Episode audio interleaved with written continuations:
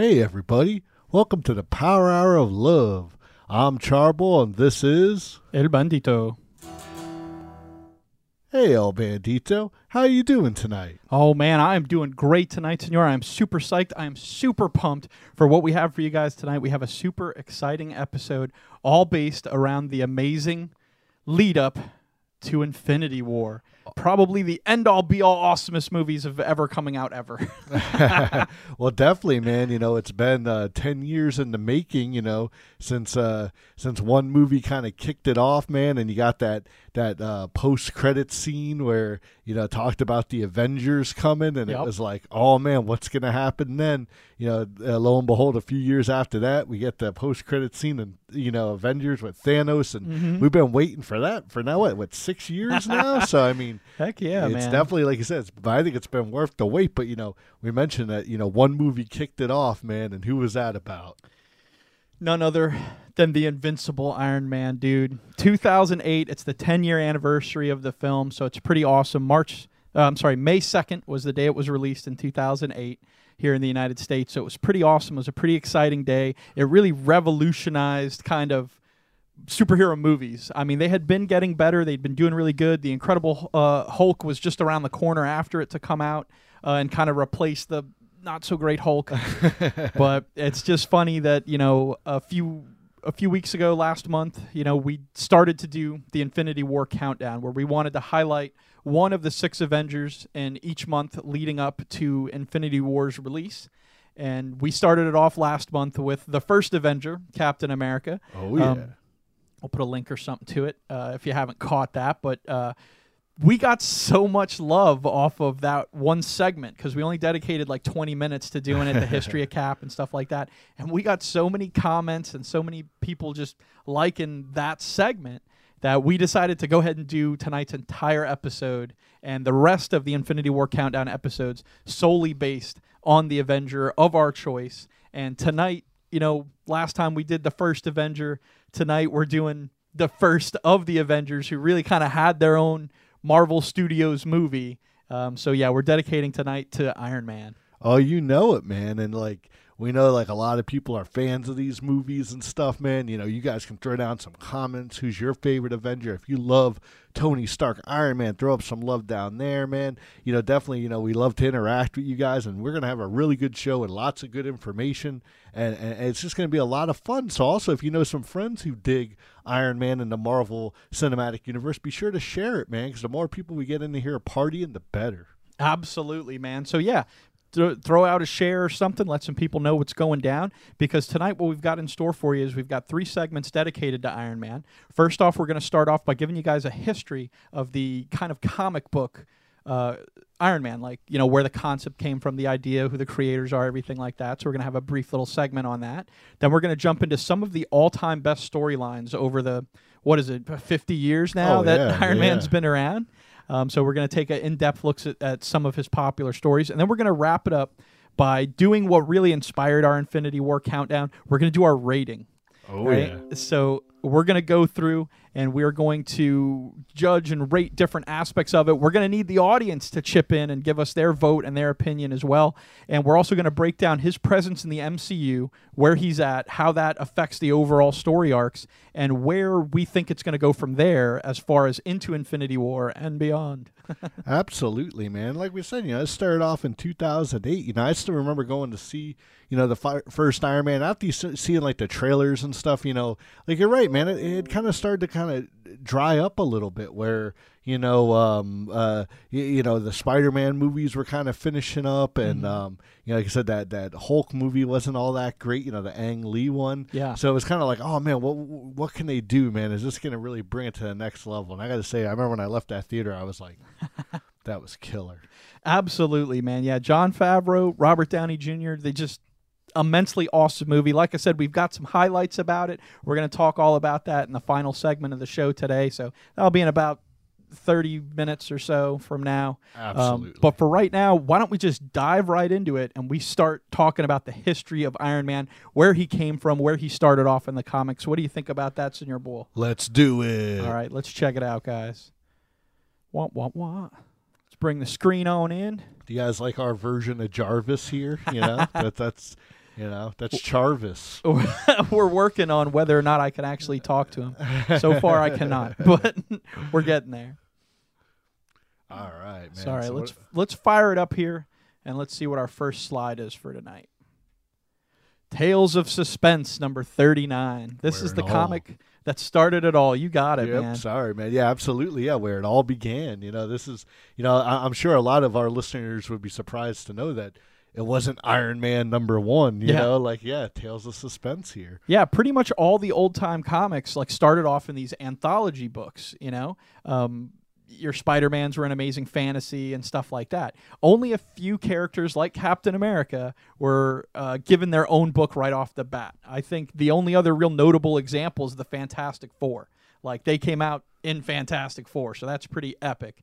But Iron Man actually rose to popularity out of an anthology book, which is very difficult to do. But when you do that, it means you're something special, and that's exactly what Iron Man was. Now, Stan Lee actually didn't create Captain America, and he's the only Avenger uh, out of the ones we're, we're out of the original six here from from the Avengers 2012 movie. Um, but he absolutely created Iron Man. Right? Yep. Yep. Um, but the official listing is that four people are actually the co-creators of Iron Man. So let's take a look at those four gentlemen right now. Well, that definitely surprises me, man. Because yeah, I would have always just pegged, you know, uh, Stan Lee as that creator. But like we said, there's Mhm. always a lot of great minds that go into these awesome characters. Absolutely. It kind of goes back to that mantra Nick Fury throws around where you can really do something great when you realize that you're part of something bigger, you know? You know it, man. So Stan Lee and Larry Lieber uh, both worked on the story. Stan Lee kind of came up with the concept, the idea, and the plot, and then Larry Lieber went ahead and fleshed out the whole story. He penned the actual script for the first issue. Now, it seems like kind of a coincidence. Stan Lee, Larry Lieber, that they kind of both have sort of the same name. Well, Stan Lee's real name is Lieber, and this is his younger brother Larry, who he hired to come in and do a lot of the the script fleshing out for him uh, while he was working on so many books after all the success they had in '62. That's pretty awesome, man. I mean, when you think about it, I mean, I know like we've tried to sit down and like create a comic before and stuff, and that's what you do. you know, you go to like your friends and your family, and you're like, "Hey, I got this awesome idea," and you kind of collaborate a little bit. So this is cool that him and his brother, you know, share this creation. Absolutely. Hey, Party Man Will, if you're out there watching, bro, I see you in the comments. Do me a favor, tag Kelly Jade and see if she'll join it because I know she really wanted to see this. I don't see her in here. She's probably off noodling around, eating dinner or something, and forgot. so shoot, shoot, shoot, shoot her down there in the tags, man. That'd be awesome. And definitely, real quick, shout out to James P. Jason L, man, we see you guys. Rich G, Justin K, man, you guys, thanks for joining us. Be sure to keep throwing down some awesome comments and let us know what you think of the show tonight. Absolutely. All right. So the other two gentlemen involved, of course, living legend. Well, not living. That's that's a bad way of putting it. But the legendary Jack Kirby, right? He, the hardest worker. yeah. I mean, again, another photo of him just working over here on the thing, and with him there is Don Heck, which is actually the guy's real name. So pretty cool name there. There. But Jack Kirby did the initial cover for the book, which it was kind of common practice back in the day that the cover would get done first, especially in an anthology book, and then the story and all would be fleshed out kind of from the zingy, amazing cover. And Jack Kirby, of course, doing the cover of a of the book designed his original Iron Man's original battle suit there, you know, his original Iron Man armor. So that's really what gives Jack Kirby kind of that shoe in is like, yeah, I definitely helped create the guy. I came up with the freaking armor, you know? There you go. It wouldn't be Iron Man without the iron, right? The yeah. Without the suit, man. So, but Don Heck was the actual artist who worked on the rest of the book, and he went on to create the characters uh, look in the books um, from Tony Stark himself, Pepper Potts, Happy Hogan, all the supporting characters and stuff that came about in those first few issues were all uh, Don Heck. Cool, man. Well, it's it's neat to know that, like you said, you know, everyone. I mean, you know, Stan Lee gets a lot of the praise, man, but there's a lot of, like we said, a lot of cats behind, you know, Stan the man that helped out here. Absolutely, but you know, you may be asking, well, what was the what was the initial kind of push to the book? Like, like what really started it all off? I'm going to go to my next slide. Let's see what it is. Okay, it's it's billionaire playboy Tony Stark, right? so this this is a good slide to ch- chunk this out on you. So Stan Lee himself, in plenty of interviews, has said that at the time he was really feeling confident, almost in that edge of being cocky, where he's like, I had uh, done a couple of great books, you know, um, with the Hulk, Fantastic Four, all this stuff, Spider Man, you know, a couple of great books had come out, and he felt like he could make a character based on anything, and he could make people love it. So he took it kind of as a dare to himself to take something that at the time people weren't loving, right? So he's like, what if we got an arms dealer who's part of the military industrial complex, who's a billionaire playboy, he's kind of a snob, he's kind of a schmuck, you know? I wonder if I could write a character like that and shove it down America's throat and make them love it. You know? and that's literally what he said. I'm going to shove it down their throats and they're going to love it. And oddly enough, he came up with the story of Tony Stark and Iron Man. And I, I say for the most part, yeah, we just were like, oh yes, mm, num num num. you know, absolutely, man. It's like, you know, it's funny. I remember when I was a kid, like reading all the various X Men and stuff like that. I remember I came across an Iron Man comic, and you know, just his like yellow and red costume, I was just kind of like, I just thought he was a robot. Like, I didn't, I didn't think he was like a guy in there until later mm-hmm. when I actually read it, and I was like, okay, it's actually a dude in a suit. That's yeah, and, cool. and when you get to the actual origin story, what's cool about it is it's so much exactly the same way that the movie kind of takes place, with with a few small differences here and there. I mean, obviously here he is, billionaire playboy and everything, so that's very much the same. You know, then you move on to look at different aspects of it, like the he's a genius. You know, he makes weapons, all this stuff. That's very much like they portrayed it exactly like in the movie.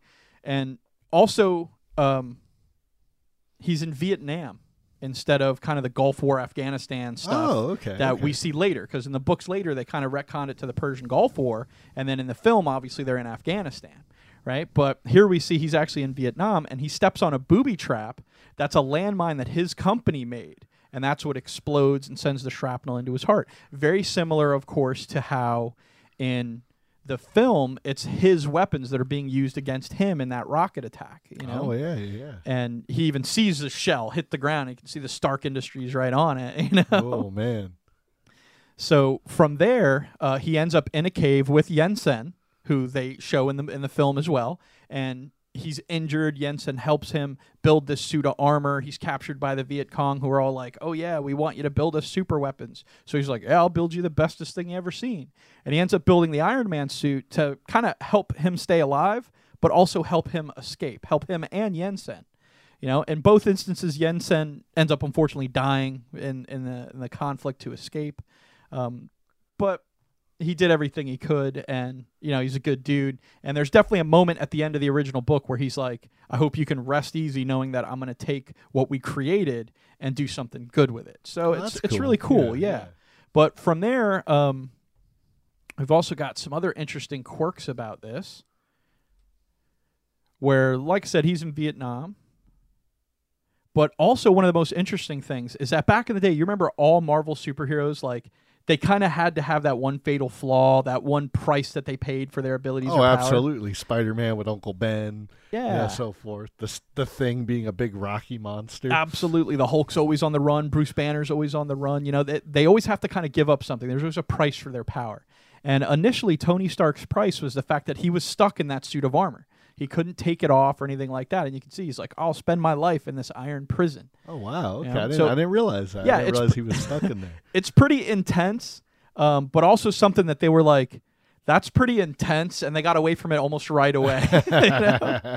So l- later on in the series, I mean, like the next issue and then on, he he just wears the chest plate, but he has to wear a full chest plate. It's not just the ring of light like in the movie, which doesn't seem like that much of a hassle, but I definitely wouldn't want to have a ring of light in my chest. I'm sorry. Sure, sure, But sure. uh, yeah, he has to wear a full a full chest plate, which seems very cumbersome. And then like he's like, I can't go to the beach because I'm embarrassed, you know, and I'll get rust and stuff, you know. Uh, so, so some of the other kind of neat quirks about it. Oh, here, here's the chest plate. There, you can see it. oh, there you go. Um, some of the other cool quirks about it is that they didn't have an arc reactor. You know, that was a great innovation for the new film. That it was actually a power source that would always power the Iron Man suit oh, okay. you know but originally it was just sort of like a magnetic pacemaker thing that kept him alive that meant that he actually had to power his suit so there'd be a lot of scenes and a, and, a, and a lot of stories that revolved around him being like my suit's out of juice oh no i gotta go hook up to a car battery and zap myself some some energy so i can keep this battle going So once again, like another kind of weakness to the that he had to, Yes. you know, find power sources. Okay, yes that's okay, kind of what yeah. took the place of the encased in metal suit thing which they were like this guy's gonna stink and die in there like Uh, yeah, yeah, you yeah. can't just sit in a metal suit your whole life.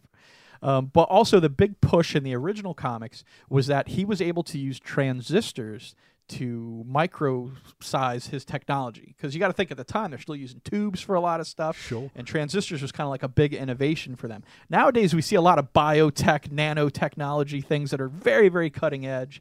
But just as a neat little side note, that was their cutting edge aspect that made Iron Man believable in those original comics. Was that he was able to use transistors to actually make his suit do things that technology that small couldn't do. Well, that's pretty cool. Over here, we got Party Man Will saying that that panel on the left almost looks like it came out of a porno. He's like, my body is ready. I mean, you know, you know, uh, Tony Stark does kind of look like a '70s porn star. you He- know, he that- does, yeah. stash and stuff like yeah, that. they, they've said several times that he's very much modeled off of Howard Hughes. okay, You know, okay. now Howard Hughes being the famous, uh, you know, multimillionaire, uh, built the Spruce Goose, you know, Mm-hmm. made films and things like that, and was kind of very eccentric and a little weird. He was a germaphobe, had a weird kind of thing. They accused him of being a communist and all this stuff. So, kind of a lot of parallels between him and Tony Stark. Um, and what's really interesting is that Howard Stark, who they portray in a lot of his movies, Tony's dad, is very much Howard Hughes. Like, I mean, to a T, he's Howard Hughes without kind of the germophobia weird stuff. You know, um, but it's great that they kind of pay that homage back in the films. Absolutely, man. No, it's it's very very interesting where the character is developed from to what we know today. All right, so I, I was able to get some really cool clips here, and you can you can probably read that this says, "I will reward him handsomely." This guy that helped me, blah blah blah. In this panel here, right? You may be wondering, man, who who helps Iron Man? That seems Yeah, like yeah, yeah, yeah. what, what was he running into that he needed help? the guy who Oh. owned the car for his. It turns out Tony Stark was driving a race car and he got crashed and got stuck behind the wheel. oh, okay. And a good Samaritan runs out from the crowd and tries to help him. And Tony Stark is like, "Hey man, just leave me. I'm fine. The whole car's going to explode in like a second and I'm trapped under the steering wheel." And this beast of a guy just pulls the steering wheel back and is like, "There you go. Now you ain't stuck no more. Come on." And he's like, "But this gas is going to explode." And he's like, "Yeah, yeah." And he drags him out of there and saves him, right? this is Happy Hogan. Oh, okay. This is how okay. he originally meets Happy in the comics, and it's it's only a, a, few issues uh, in. Okay. You know, I think it's issue forty five of Tales of Suspense. Wow. So six issues later, Happy Hogan showed up. So you know, you see him. He's portrayed by Jon Favreau in the films. Here he is. Here he's even in Spider Man Homecoming.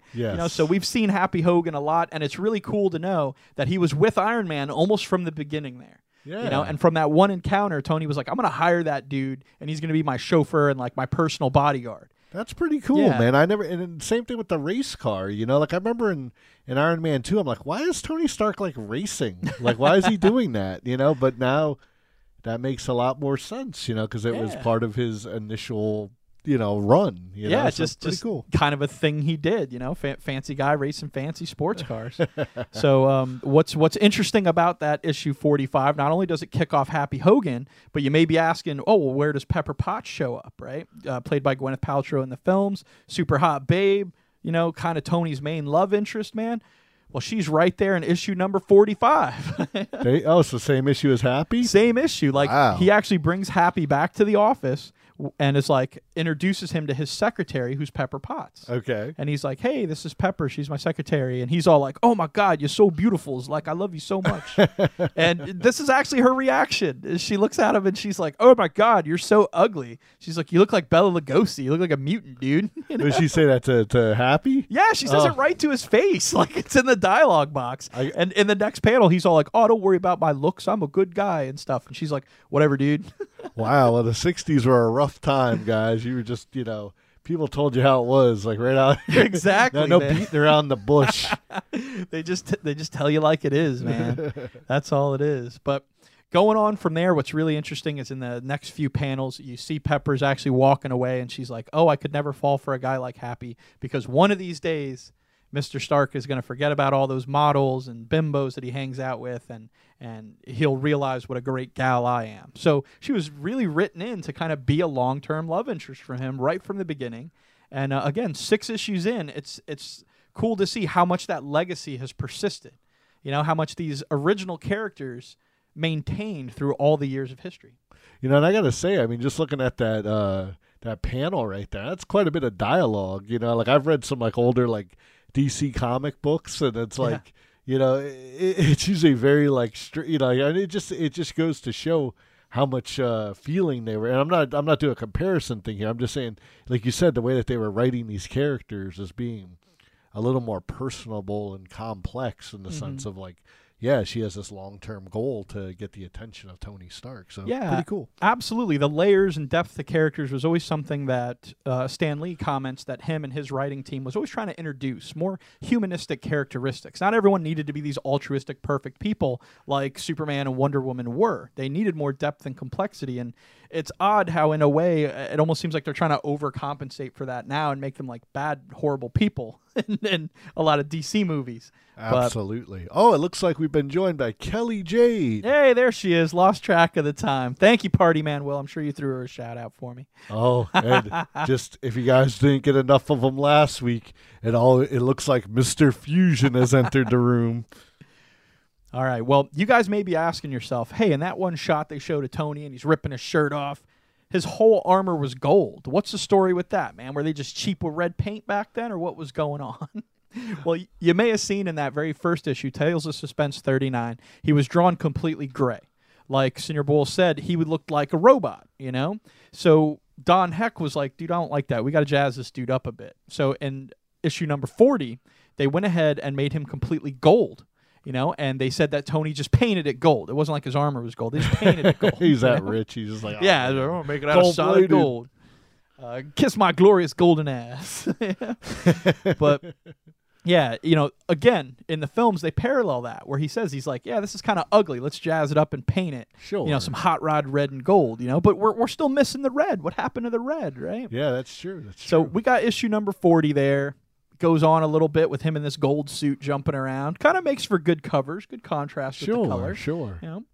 But lo and behold, out comes the red and gold suit with kind of the upgrade. You're kind of getting some of the shoulder elements, the two tone helmet, all these extra little added bits and pieces, right? Now, this is Tales of Suspense number 48. Okay. So it didn't okay. take him long to hit on what would essentially become like his costume. And this was actually a fill in issue that Steve Ditko came to fill in the artwork because Oh, Don Heck was like on vacation or taking a break or something. Okay. So. Steve Ditko, who you may recognize from this photo, probably not because he's a bit of a recluse, but you may recognize some of his other work, like The Amazing Oh. Spider-Man. right? And I got to say one thing about Steve Ditko. I mean, as you could see, when he did a character, he got it right the first time. No, I'm just. I'm just saying his his his stuff was so iconic that Yeah. it usually stayed what it was. I know Daredevil went through a couple color iterations and stuff like that, but that's Spider Man. I mean, that's what he looks like today. Yeah, it's yeah, with cool. with very minor changes Yeah, here and there, course, you know. But definitely when when his 2002 movie came out for Spider-Man, there was no need to change the costume. They hadn't changed it hardly at all in 60 years, aside from the Venom stuff. That was just a little while. It was always this red and blue that just looked hot, man. So yeah, Steve Ditko really knew a lot about costume design, man, and I think he gave Hollywood a real shoe in for making sure that what they were working with was going to be something pretty solid.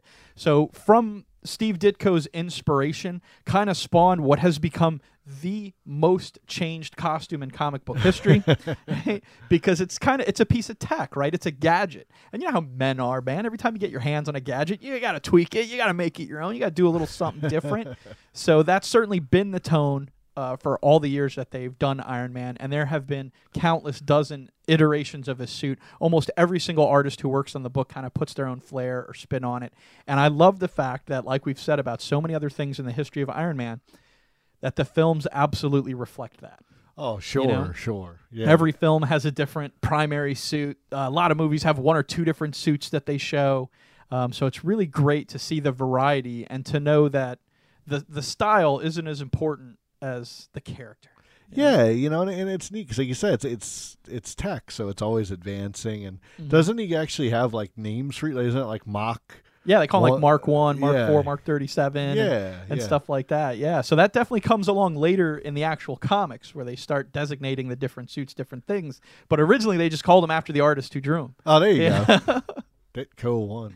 Now, most recently, uh, gearing up for Infinity War, they released the Infinity War Iron Man suit in its entirety in this model that they put in Disneyland Paris Oh, to promote the film. So people uh, in Disneyland Paris were able to actually walk up and see this life-size, uh, you know, replica of of Tony's new armor that's going to be in Infinity War, and you can just kind of make out how his arc reactor is a little different now. It's going to be kind of triangle, but then it has these almost like uh, little circle curvy pieces on the ends. It Oh, looks okay. really cool. So no, absolutely. I mean, you know, you know, I, the way Iron Man ended, and then like what kind of happened in, um, or Iron Man three, I should say, and then what happened in um, Civil War. I mean, you were just kind of like, all right, man, let's see what.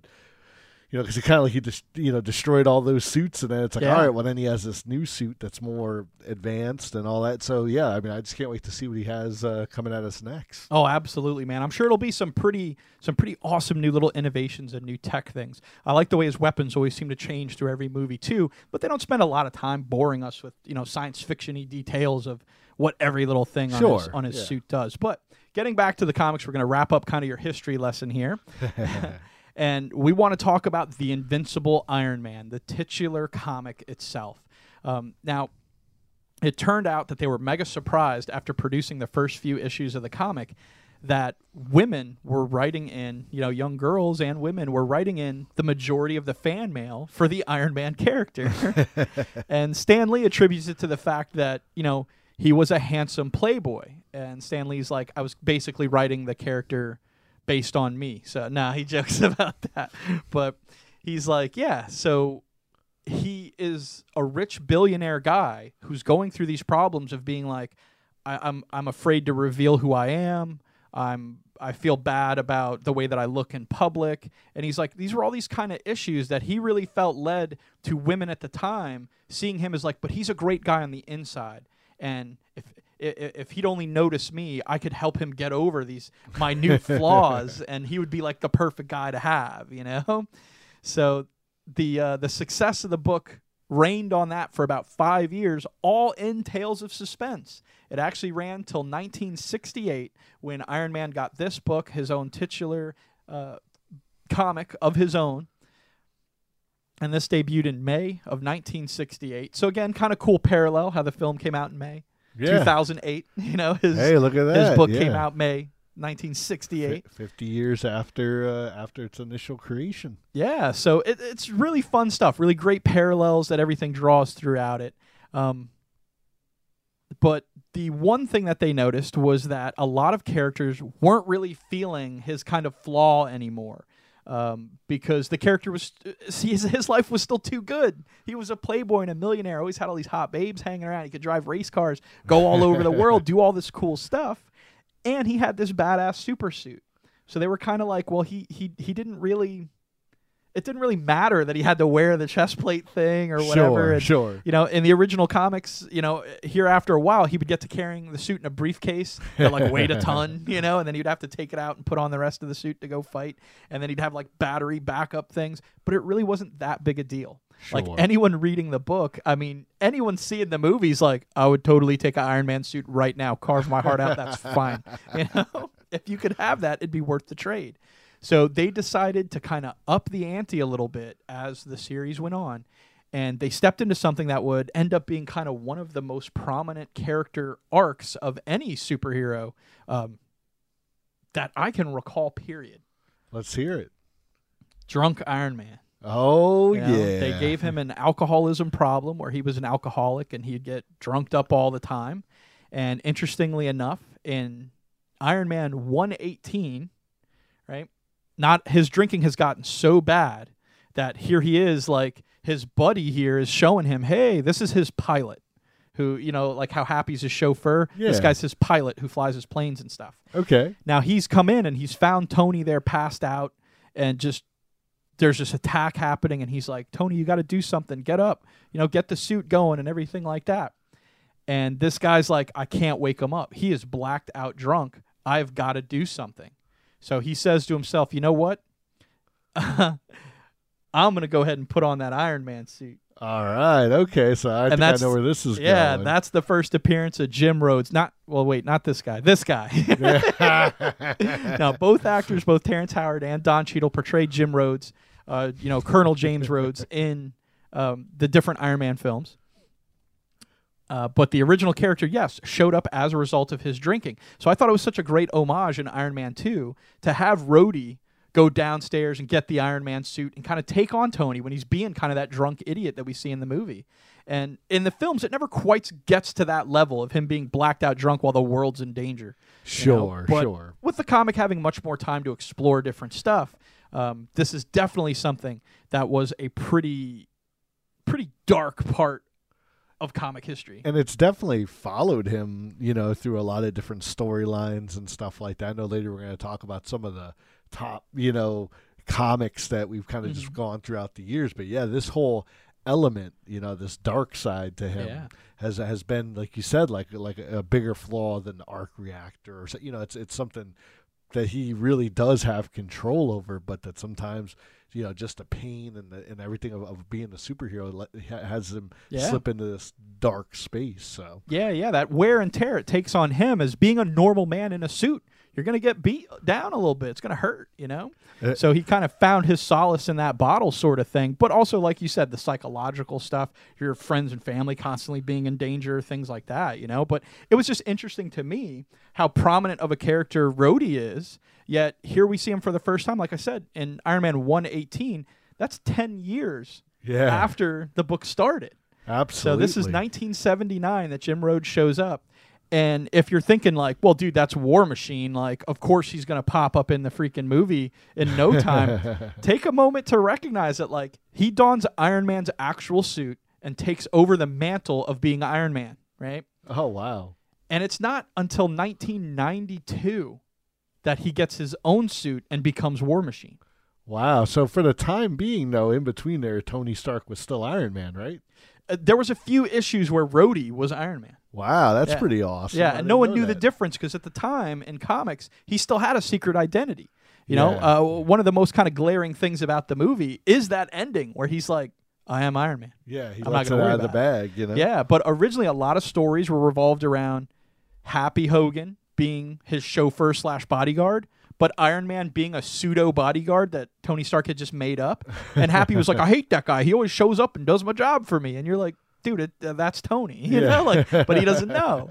Um, so same thing at this point, people still didn't know that uh, Tony Stark was Iron Man, so it was easy for Jim Rhodes to kind of impersonate him or do his duty for him. That's cool. I do see in the comments here, our our uh, listeners are choosing which other listener would be the best drunken Iron Man. So yeah, make sure to throw that in your in the comments. I'm gonna vote for Kelly Jade. I've seen her pound some away, and she's she still functions. I'm just like, Oh, that's that- pretty amazing. That's awesome, man. But no, definitely a big, you know, like you said, leading, you know, from that story into the creation eventually, Mhm. you know, of War Machine. Definitely, it's a major plot point for him. Yeah. So very cool that they also put that in the movie. Absolutely. And Iron Man three tipping its cap to the Iron Patriot Mm-hmm. was a, a 2013 storyline. Yeah. So again, jumping way ahead in the comics, uh, but in the films, really condensing down all this history, but feeding us to us in a way that is fun and exciting and enjoyable, and it feels like something's new and fresh all the time. So they're really doing a great job of keeping the parallels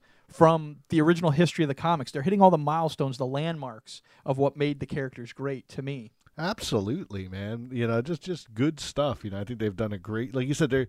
You know, when they make these films, we know Marvel's on a roll, so Mhm. now they could probably slow down a little bit with the storytelling if they really wanted to. But Yeah. at the same time, you know, five Iron Man movies might not be the best plan. They want Yeah. to try to, like you said, condense it down, streamline it, but not, you know, go off the beaten paths. And I Right. think they've done a good job with that. Yeah, absolutely. Because a, a lot of times you see comic book movies kind of writing their own original story. Um, a lot of the X Men movies did that. They wrote a story that wasn't based on anything out of the comics, and those are usually the ones that are notoriously bad. You know, but all the ones where they adapted a story from the books, really good. So, you know, it's not difficult to put two and two together there and realize like what worked in the comics is going to work on screen. Yeah. Well, absolutely. I mean, it's classic for a reason. And like you can see now, X Men are following suit with that, you know, with Days of Future Past, Apocalypse. yeah, yeah. Eventually, uh, the Phoenix hopefully done right this time. Well, even X Men Two was was heavily based off of yes. a uh, Yes. a storyline in the comics, and that by far to me is like the one of the best X Men movies, if not the best one, even with all the others that came after. Absolutely, man. And I agree. X, you know, um, X2 was very cool. It looks like Mr. Fusion in here is trying to challenge that he thinks he would make the best drunken Iron Man. I, I think we should keep Mr. Fusion as far away from. I, I think Mr. kind of- Fusion would be like the best Hulk because he just seems to break stuff that doesn't have anything to do with the battle or what's going on. He's just breaking random things. he definitely left quite a mess here in the studio last week Yeah. after. No, just, All right, I think we're just about going to wrap up your history lesson. Uh, so that's kind of the history of Iron Man in comics. I hope any fans of the film or the character on film uh, can see a lot of the parallels and maybe learned a little something fun and exciting about Iron Man himself. Um, but to this day, Iron Man continues to be a super popular character in the comics. Again, here we see a new suit that he has uh, for 2018, rocking out some fun stuff.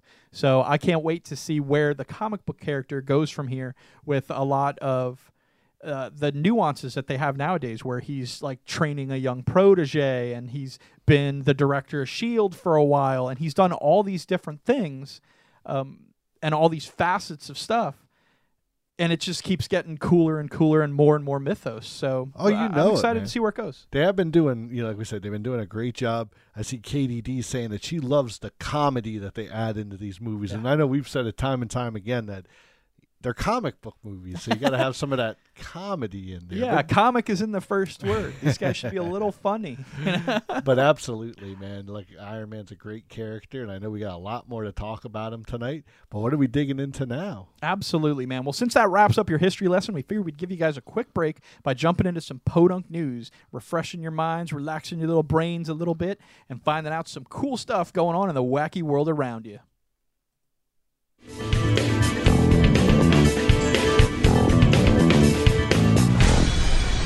Podunk News. All right, man. Well, we got some real crazy news stories coming at you guys. You know, Podunk News is your best place to get all the wacky things that are going on out there in this podunk world. So let's kick it off, man. We got some stuff coming from, you know, the the capital of the Avengers Tower, you know, at least, or even I think even the new Avengers facility and up there in good old New York. Oh, you know what? Why don't you tell everyone real quick about how they can get a hold of their own copy of Thor Ragnarok on Blu-ray? Oh yeah, definitely. We don't want to leave this out, guys. You know, we started this promotion last week, but it's still going strong for the next few weeks. But you definitely don't want to wait. You want to get this out there. If you guys go over to our YouTube channel where you can find all the past episodes of the Power Hour of Love and um, also some of our awesome playthrough and reviews where we go over some video games and do some reviews. If you guys go there and you subscribe to our YouTube channel, you guys will then be entered uh, into uh, the possibility to win a copy of the uh, Thor Ragnarok uh, Blu-ray when it is released on what is it March sixth? March fifth. Well, well, oh, it's released March sixth. Yeah, we're gonna do our drawing for it on March fifth, so that March sixth we can mail it right out to whoever the lucky winner is. But yes, I'm sorry, it is March sixth. Absolutely, man. And like we said, it, it, you know, all you guys do, do is go out there to YouTube, you know, search Power Hour of Love, hit that subscribe button, man, and you know, then you know, you guys will be entered to win, you know, and and it, it's gonna be great, man. You know, it's we're trying to do all these new things and, and contests and stuff. We hope Yeah. you guys are loving it. Let us know what you think in the comments, man. But definitely, you know, you don't have to do it right now, but you know, after the show, you know, definitely head on over to YouTube and give our uh, our YouTube channel a uh, a subscribe. Absolutely. And if you're already subscribed, you're already in the raffle, dude. So, you know, good luck to everybody who joins in. If you want some extra chances or win, share it to some family members or friends. You know, have them subscribe. All you got to do is subscribe. So you don't got to pay anything and you may get something for free. Doesn't sound like uh, any reason not to do it. And Party Man Will, yes, I did have to adjust the camera. So thank you for calling me out on it. Definitely. You know, we're like we said, this is Jarvis here. You know, our version of Jarvis. yeah, You know? where I just actually do everything. yes, yes, yes. I can't ask the computer Well, to. I don't know if it, we shouldn't have left this out of the history lesson. Jarvis was actually his butler in the original comics, right? Absolutely, yeah. A human butler. You know, not the robotic tech that we know from there. But anyhow, we'll be back to more Iron Man stuff in just a bit. We got some crazy news, and like I said, what better to start it off than a wild story here, man. We can't. I mean, hey, we can't go from one you know comic to another, man. We got to talk about one of the hottest movies to come out this weekend. The Black Panther. I got my official Start Here comic book. It's a free preview. I got it over at uh, Big Dog Comics and Thunderdome Gaming on the corner of Fort Pierce Midway One up uh, in US One. Man, go see Captain Joel. Tell him you want a preview of the Black Panther for free. Tell him the Power Hour Love sent you. He'll probably get mad because I think you're actually supposed to pay for him. well, you But know, yeah, I got I got the book. I was jazzed to go see the movie. I know I went and checked it out this weekend. Did you get a chance to check it out, Senior Boy? I did, I did. I know we're going to dig into it a little bit, but don't worry, guys. If you haven't seen it, don't run from the video. We're not going to give any spoilers. We're just going to give a quick, like, opinion on what we thought of the film. So, since you say that you saw it, what do you think, man? Absolutely. I thought it was good. Yeah. if if we're going spoiler free, uh, I don't think there's much more I can say about it than that. Other than like, yeah, it was stunning visually. Like it looked like a 4K movie. I do think just being me, I think some of the CGI probably was a little overdone. Like there there may have been a bit too much for my taste in some portions of it, but everything that was just a grounded real shot. It, I mean, it's the first time I've ever been to a theater and been like, this looks like it's in 4K. Like everything looked so crystal clear and vivid all the time that it was beautiful. You know, uh, the action scenes were a lot of fun, pretty great. Um, story was decent. You know, I don't think it was mind blowing in any sense, but you know, the story was solid. It was very good. So I would definitely be like, yeah, go check it out.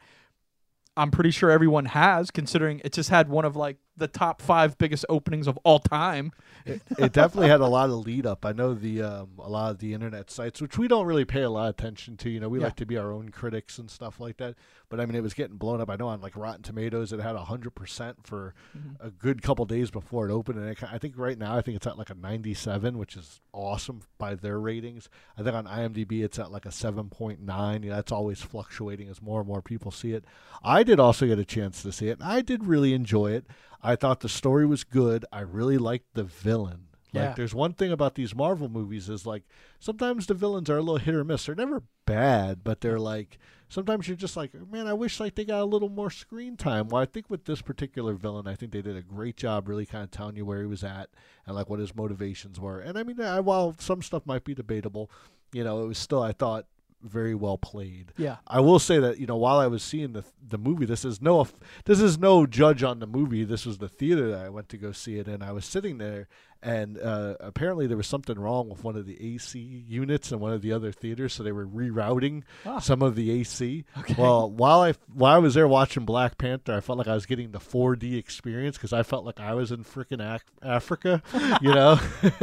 so yeah, it was. It was just hot as balls. it, it was very hot as balls. Like I went out and I and I asked the nice young lady at guest services if she could do anything, and she promptly told me that yes, they were working on it, and then we would have air, and within like five ten minutes, you could feel it, like when the, when the air cool. kicked back on. So I was like, oh yeah, and I think that was like one of the like the inside scenes, so it kind of went like right along with the movie's 4Dness, like when they're outside in the bright sun, hot as hell, Well- inside, nice and cool. I, I have to say one of my favorite uh, things about it was that they had Martin Freeman Yes. and Andy Serkis. You know, Andy's Andy Oh, yeah. Serkis does all sorts of stuff. Played Gollum in the Lord of the Rings, stuff like that. Martin Freeman played Bilbo in uh, The Hobbit. Yes. So they're kind of your Tolkien white guys in the movie. Absolutely, man. You know, definitely, it, it, it's a very interesting film. Yeah. it, it's got- really yeah. well done. It's really well put together. I have to say, to me, I see Justin Jordan kind of called it out in the comments, so I want to go right to it.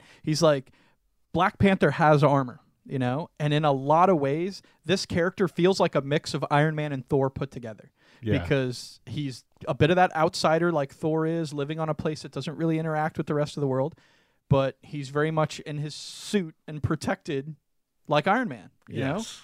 Um, so that means he has to cover a lot of different bases without telling the same story as either of those two movies. And I think that was very challenging.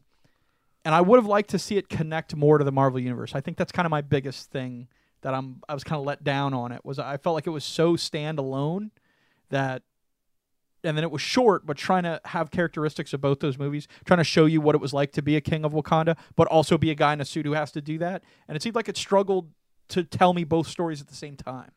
Absolutely, man. Well, definitely, you guys go out there, check it out, come back, tell us what you guys Yeah. thought. You know, like I said, we wanted to keep this very brief because we don't Yeah. want anybody to tag us with some spoilerific stuff. So uh, I think we're gonna move right along to our next news story. Absolutely. All right. Well, this is the one I've been waiting to kind of shell out here, man. Like, you know, we were talking about how, you know, up there in New York, you know, you got the Avengers Tower, you got the X Mansion, you got, you know, the new Avengers facility. Well, this guy, you know, he was out there. He's a a 49 year old uh, firefighter, and uh, him him and his friends get together every uh, year to go on this big ski trip in New York. Hmm. Well, apparently, during at some point during the trip, he disappeared. Okay. Yes, of course, his friends and family were freaking out. Well, six days later, he shows up in California. He just appeared. Okay. The guy has no idea. I guess he goes to a local police station. He's like, I have no idea how I'm in California. You know, and, and, and yeah, so now the, the New York State police are investigating what could possibly have gone on. But, you know, a lot of weed every day. there's definitely been a lot of online suggestions on how, you know, he ended up in one place. Sounds like a Breaking Bad episode. You know? I mean, it does. I mean, I, I think Aliens has been one of like the Aliens. Took But- a ride on one of those uh, Wakanda ships. There you go. There you go. But uh, absolutely, we're, I'm going to keep my eye on this guy and see if uh, anything ever comes out on how he went pretty much across the uh, the continent. He looks there. pretty suspicious, though, doesn't he? he kind of looks like a heavy Andy Garcia. There you go. There you go. so yeah, moving on to our next story. Oh man, I got the story here of the raging bull. Uh, in Indiana, or I'm sorry, an Idaho high school was put on lockdown after a bull escaped a local auction yard and started rampaging pretty much across the campus. So it Oh, was like man. knocking over garbage cans and eating the grass and like you know like, kind of like pushing on trees and stuff. So this thing was really pissed off. Yeah, man, those Um, things weigh thousands of pounds. Absolutely. Well, the local police department was able to subdue the bull, and um, you know the whole matter only took about 15 minutes. But Mm-hmm. uh, definitely, you know, like I said, the whole uh, concept of raging bull was definitely uh, in, effect. It's here. too bad they didn't have someone in like a super powered suit that could just pull giant wild animals to the ground. There you go. That, that's exactly what they needed. They needed something to get control. Of that was well, okay. We can't, I don't want to get. I almost almost threw out a spoiler here for for the movie, but um, absolutely, like I said, the bull was uh, subdued. So definitely, you know, just a little interesting story I wanted to throw out there. But this one's pretty funny here. I think you guys will dig it. Okay, what do we got going on with the pizza pizza? The pizza stalker in Germany is still at large. Okay. a local lawyer uh, has received over a hundred pizzas from an anonymous person over the last month. That sounds awesome. Someone can send me a hundred anonymous pizzas. I had a feeling when I was pulling up this story that I thought you'd be like, "Hey, I'll I'll, I'll take that right here," you know. yeah, seriously. But uh, apparently, like these pizza delivery, you know, you like on your phone, you get like a notice if you do use like an online service to get your Mhm. pizza. Like I guess sometimes they start as early as when the guy's like in the shower. so at like you know seven in the. I mean, I don't even. eh, Most pizza places I don't think are open that early, but it's Yeah. probably in the online system. But yeah, so yeah, he'll be in the shower and his phone will go off and saying he's going to get a pizza delivery. late. well, the lawyer went to the uh, you know police department and he was trying to you know press some charges, but they're like, well, if there's no suspect, like, well, what's the crime? you know, like harassment. yeah, harassment. You're yeah. harassing me by giving me free stuff. but feel free to harass me, man. I, I, I figured, like I said, you would be in on that one, man. but, because I uh, understand being like, oh man, I don't want pizza right now. yeah, Throw it away or whatever. But then you'll get another one later. That sounds great. you're like, yeah, might be. In well, get this. You you want to? See, this anonymous person is so uh, giving that they've also mixed it up a little bit. Sometimes he receives uh, sushi, Yeah.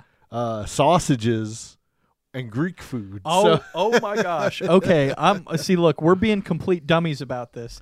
Eric G just put in the comments the dude has to pay cash when it gets delivered. yeah, yeah, yeah. So yeah, yeah. So he's not just getting free pizza, which would be kick ass. He's getting a problem.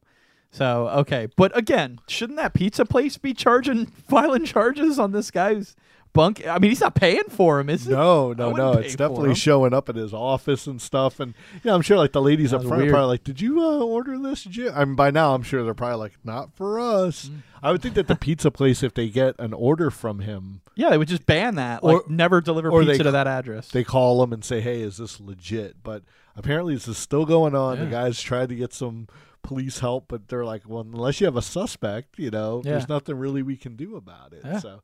The pizza stalker's still at lodge. oh man, I'm sure you guys recognize this guy. Who's that up there, El Bandito? oh man, he's he's the legendary George Carlin, man. Rest in peace. You know it, man. And uh, if you see right next to him, there's this BMW with a license plate that says "funny." Well, that car was the last car owned by George Carlin, Mm. and just so you guys know, it's been put up for auction. So you can own George Carlin's car? Yes, the The last car. Carlin? yeah. the Carlin. There you go. The car that Carlin was. Well, I, he was. He wasn't driving this when he passed away, but the last car that he owned, you know, you can now purchase it. The uh, pretty cool. the 1996 BMW uh, ha- ha- still has under uh, 80,000 miles. Hey, that's pretty good. Um, uh, the caretaker of it said that 11,000 miles were put on by Carlin himself. Yeah. you know, while he owned it. Um, it's never been in an accident, and it's been in the care of his daughter since Carlin's death in uh, 2008. So. Okay. I I guess she's only used it a a handful of times. So yeah, I, I, we're not sure if the funny license plate comes with the car or not. But yeah, It would be funny. It would be funny, you know. So it has the little lights that go. zoop, zoop, zoop. Yeah, I mean, yeah. so Carlin definitely rode, rode around in a little bit of style, you know. but hey, at the same time, though, he was a little thrifty, you know. Car Well, what are what are they asking for the car? Uh, it, it's it's uh not currently like you know you know pretty much like they're making people like put out offers. Oh, okay, you got to bid on it. Yeah, I got yeah, it's an auction, so Okay. Well, still very fun, man. Seems seems like a worthwhile investment for a collector who's got a ton of money. I'm sure Jay Leno will buy it or oh, something. Oh, you know? absolutely, man. I just like the look on Carlin right up there. He's like, "Who would, who's going to pay for my car?" Did like you buy a car because George Carlin used to own it? no. Oh, here we go. We got a lot of people. We got Eric G saying apparently he loves sports cars. I remember he used to have a joke about it, what cars said about the person and stuff. So Well, that'll about wrap it up for some news for right now. What do you say we jump into some more Iron Man mythos? let's do it. All right, let's check it out.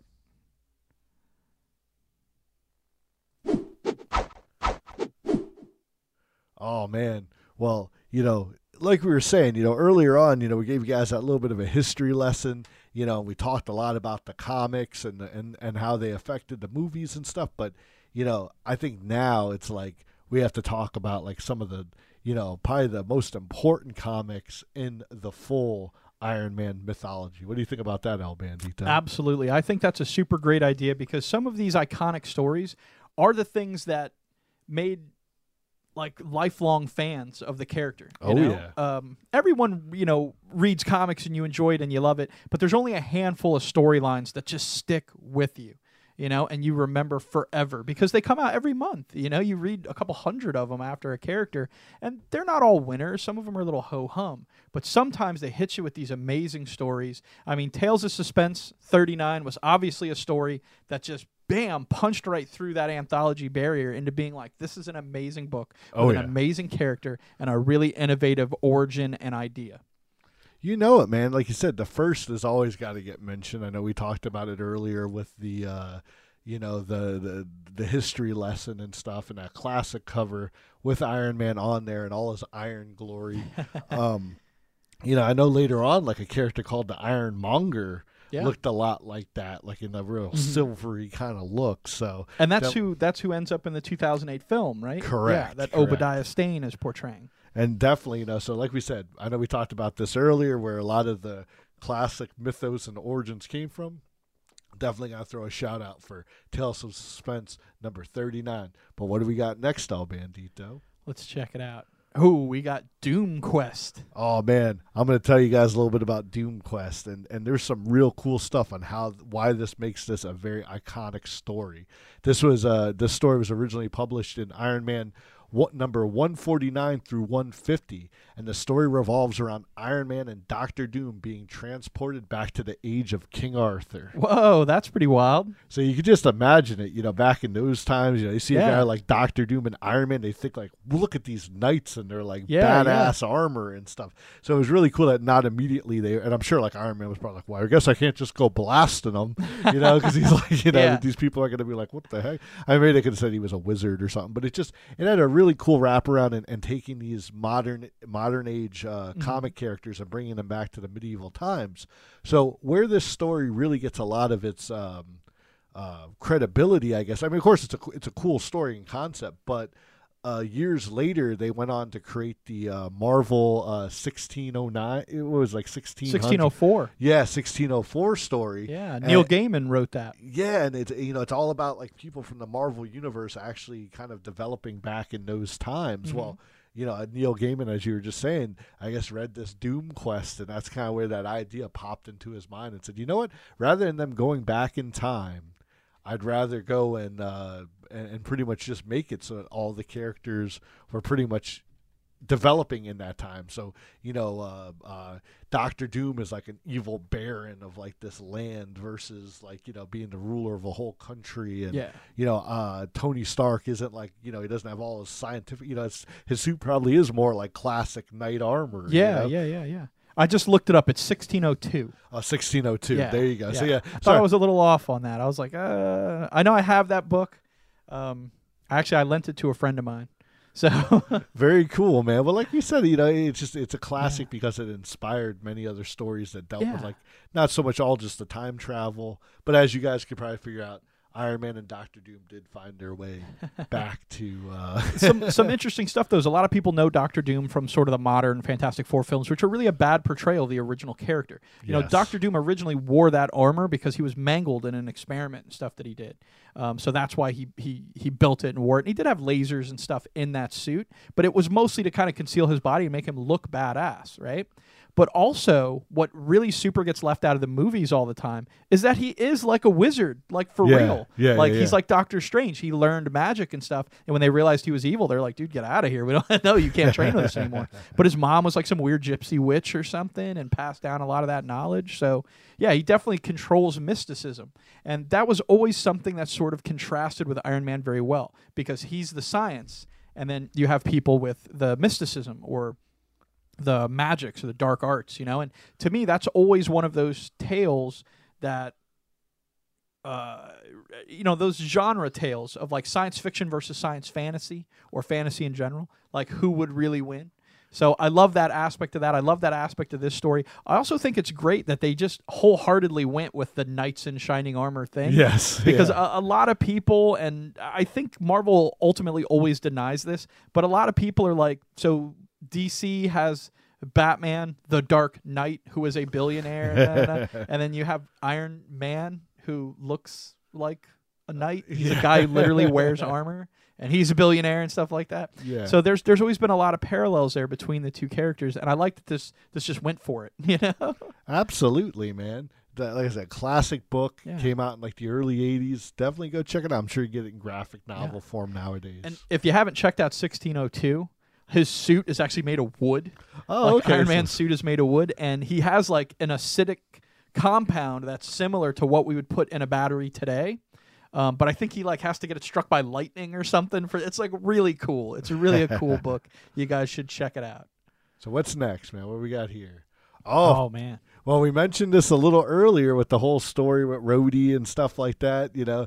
But man, Demon in a Bottle from 1979. This is from uh now you guys got to um imagine like Marvel just like DC have been around for a long time, so sometimes they do with these things like they call volumes. So they'll end volume 1 and then start volume 2. So this story here is from Iron Man volume 2 and it was uh 120 to 129 this full on story. yeah, So this definitely is like one of the first times with Tony's dive into alcoholism. Um, definitely one of the most referenced uh, Iron Man storylines Yeah. throughout his career. Like you said, in Iron Man. 2. yeah, something that persisted with the character. This sort of battle with alcoholism, and yeah, their volume two consisted of the original run of the Invincible Iron Man, where volume one are the issues and tales of suspense. Yes. So that 118 that we mentioned where Rhodey shows up is two issues before this story arc starts, Correct. where he's actually battling the kind of demon in a bottle. It's him coming to grips with his alcoholism and realizing he's either going to do something about it or he's going to become a villain. Absolutely, man, and that's why we're just we're throwing a lot of numbers out there and stuff. We just want to make sure you guys are following along, like when we're saying, "Oh, this is number fifty. This is number so and so." So, absolutely, but very, um, very uh, important Iron Man story. Absolutely. Pro- probably one of the most important because it defines his character in a way that few other traits about him do. So I, I really uh, would herald this one as one of the best stories for Iron Man. Um, but that's not to discount Tales of Suspense number 50. That's right. We're going way back to only, what is that? That's that's only, That's eleven issue, or Yeah. since his, that was ele- the eleventh issue since his debut. yeah. And um, the reason that this uh, uh, th- this comics earned a spot on their list is is because it was the first appearance of the Mandarin.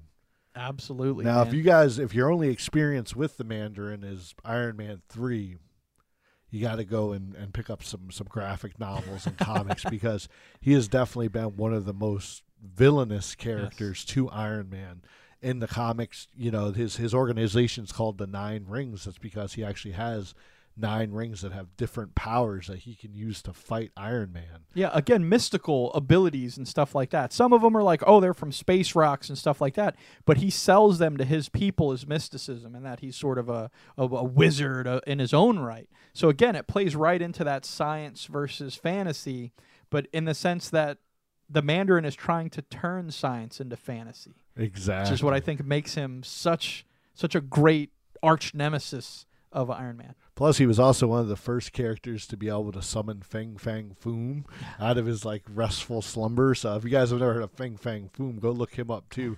Big giant dragon. I'll be honest, like when I first saw the Avengers trailer Yeah. and that big dragon thing was, I was like, oh my god, they're bringing in Fin Fang Foom.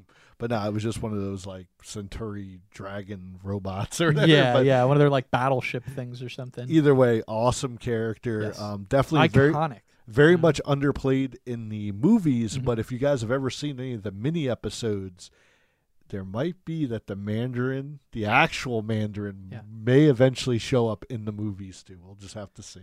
Yeah, and Ben Kingsley was a great choice to play oh, him. yeah. Yeah, The, yeah. the the kind of direction they took in the movie versus the extras they put on like the DVD and Blu-ray that kind of alluded to the fact that the Mandarin was more than meets the eye. Uh, really left it open to do something great. So we'll see if something comes of that and we really get a really great Mandarin story. But moving on from that, we've got Iron Man Extremis.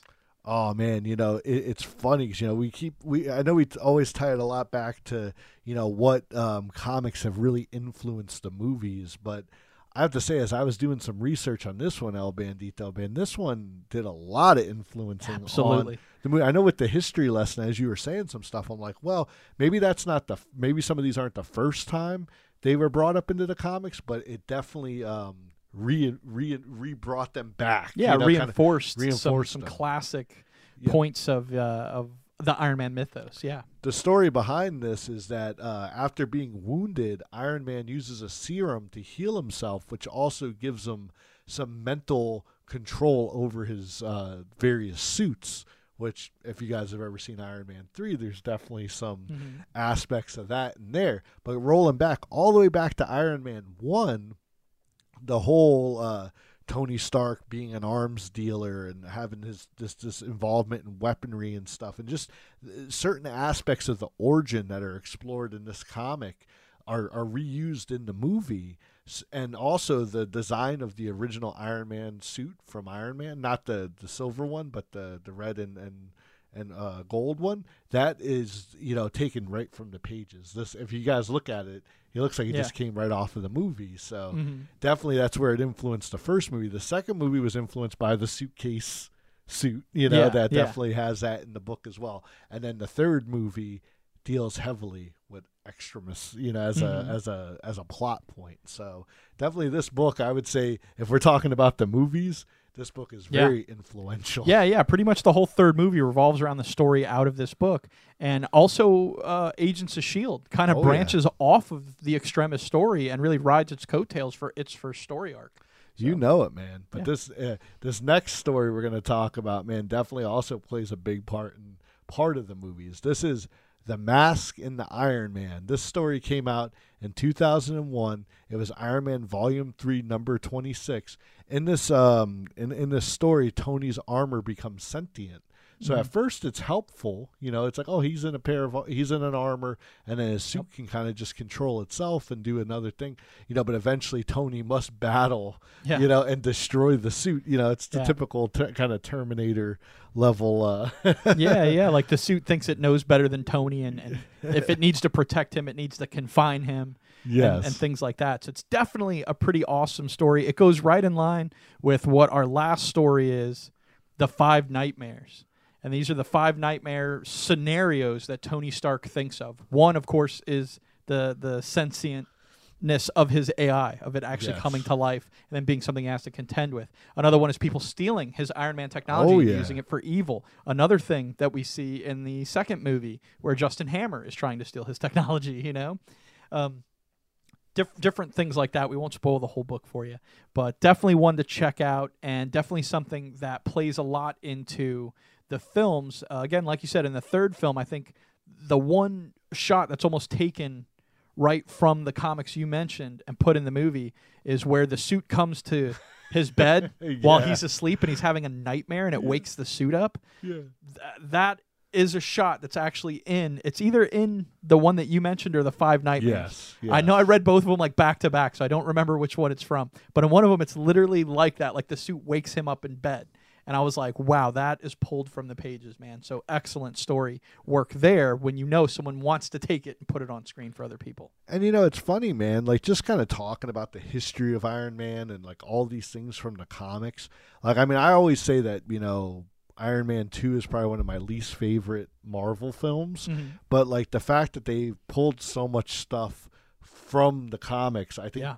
kind of even just in this night has made it more. It's gained more credibility to me that that the you know that they that what they were trying to do Yeah. there. You know, so that's pretty cool. Absolutely, guys. So there you go. Those are some of the best comic stories that we could find that we remember from the annals of the Iron Man. If you know a story that we missed out, make sure to throw it in the comments and stuff like that because maybe we haven't read it yet. Maybe we'd love Oh, to yeah. check it out, you know? So spread some love, spread these stories, run to your local comic book brick and mortar store. You can grab on Amazon if you want, you know, get the graphic novel. I totally understand. Most of these I bought in graphic novels, but we'd love to see the brick and mortar stores stay alive. Oh, so Oh, support them when you can as well. I'm not saying go buy a Tales of Suspense number 50. right? We know a guy who would, but you don't have to. Just get the graphic novel, read a reprint or something, you know, because these stories are classic, they're iconic, and they still work today because we see them in these films. Absolutely, man. So cool. So so many great stories. Like you said, definitely check them out and uh, give some love for Iron Man. Absolutely. All right, guys. Well, that was just a short little segment to get you guys kind of more into the Iron Man mood and just craving more. But you know what? What's up? Let's jump into some podunk news. Let's do it.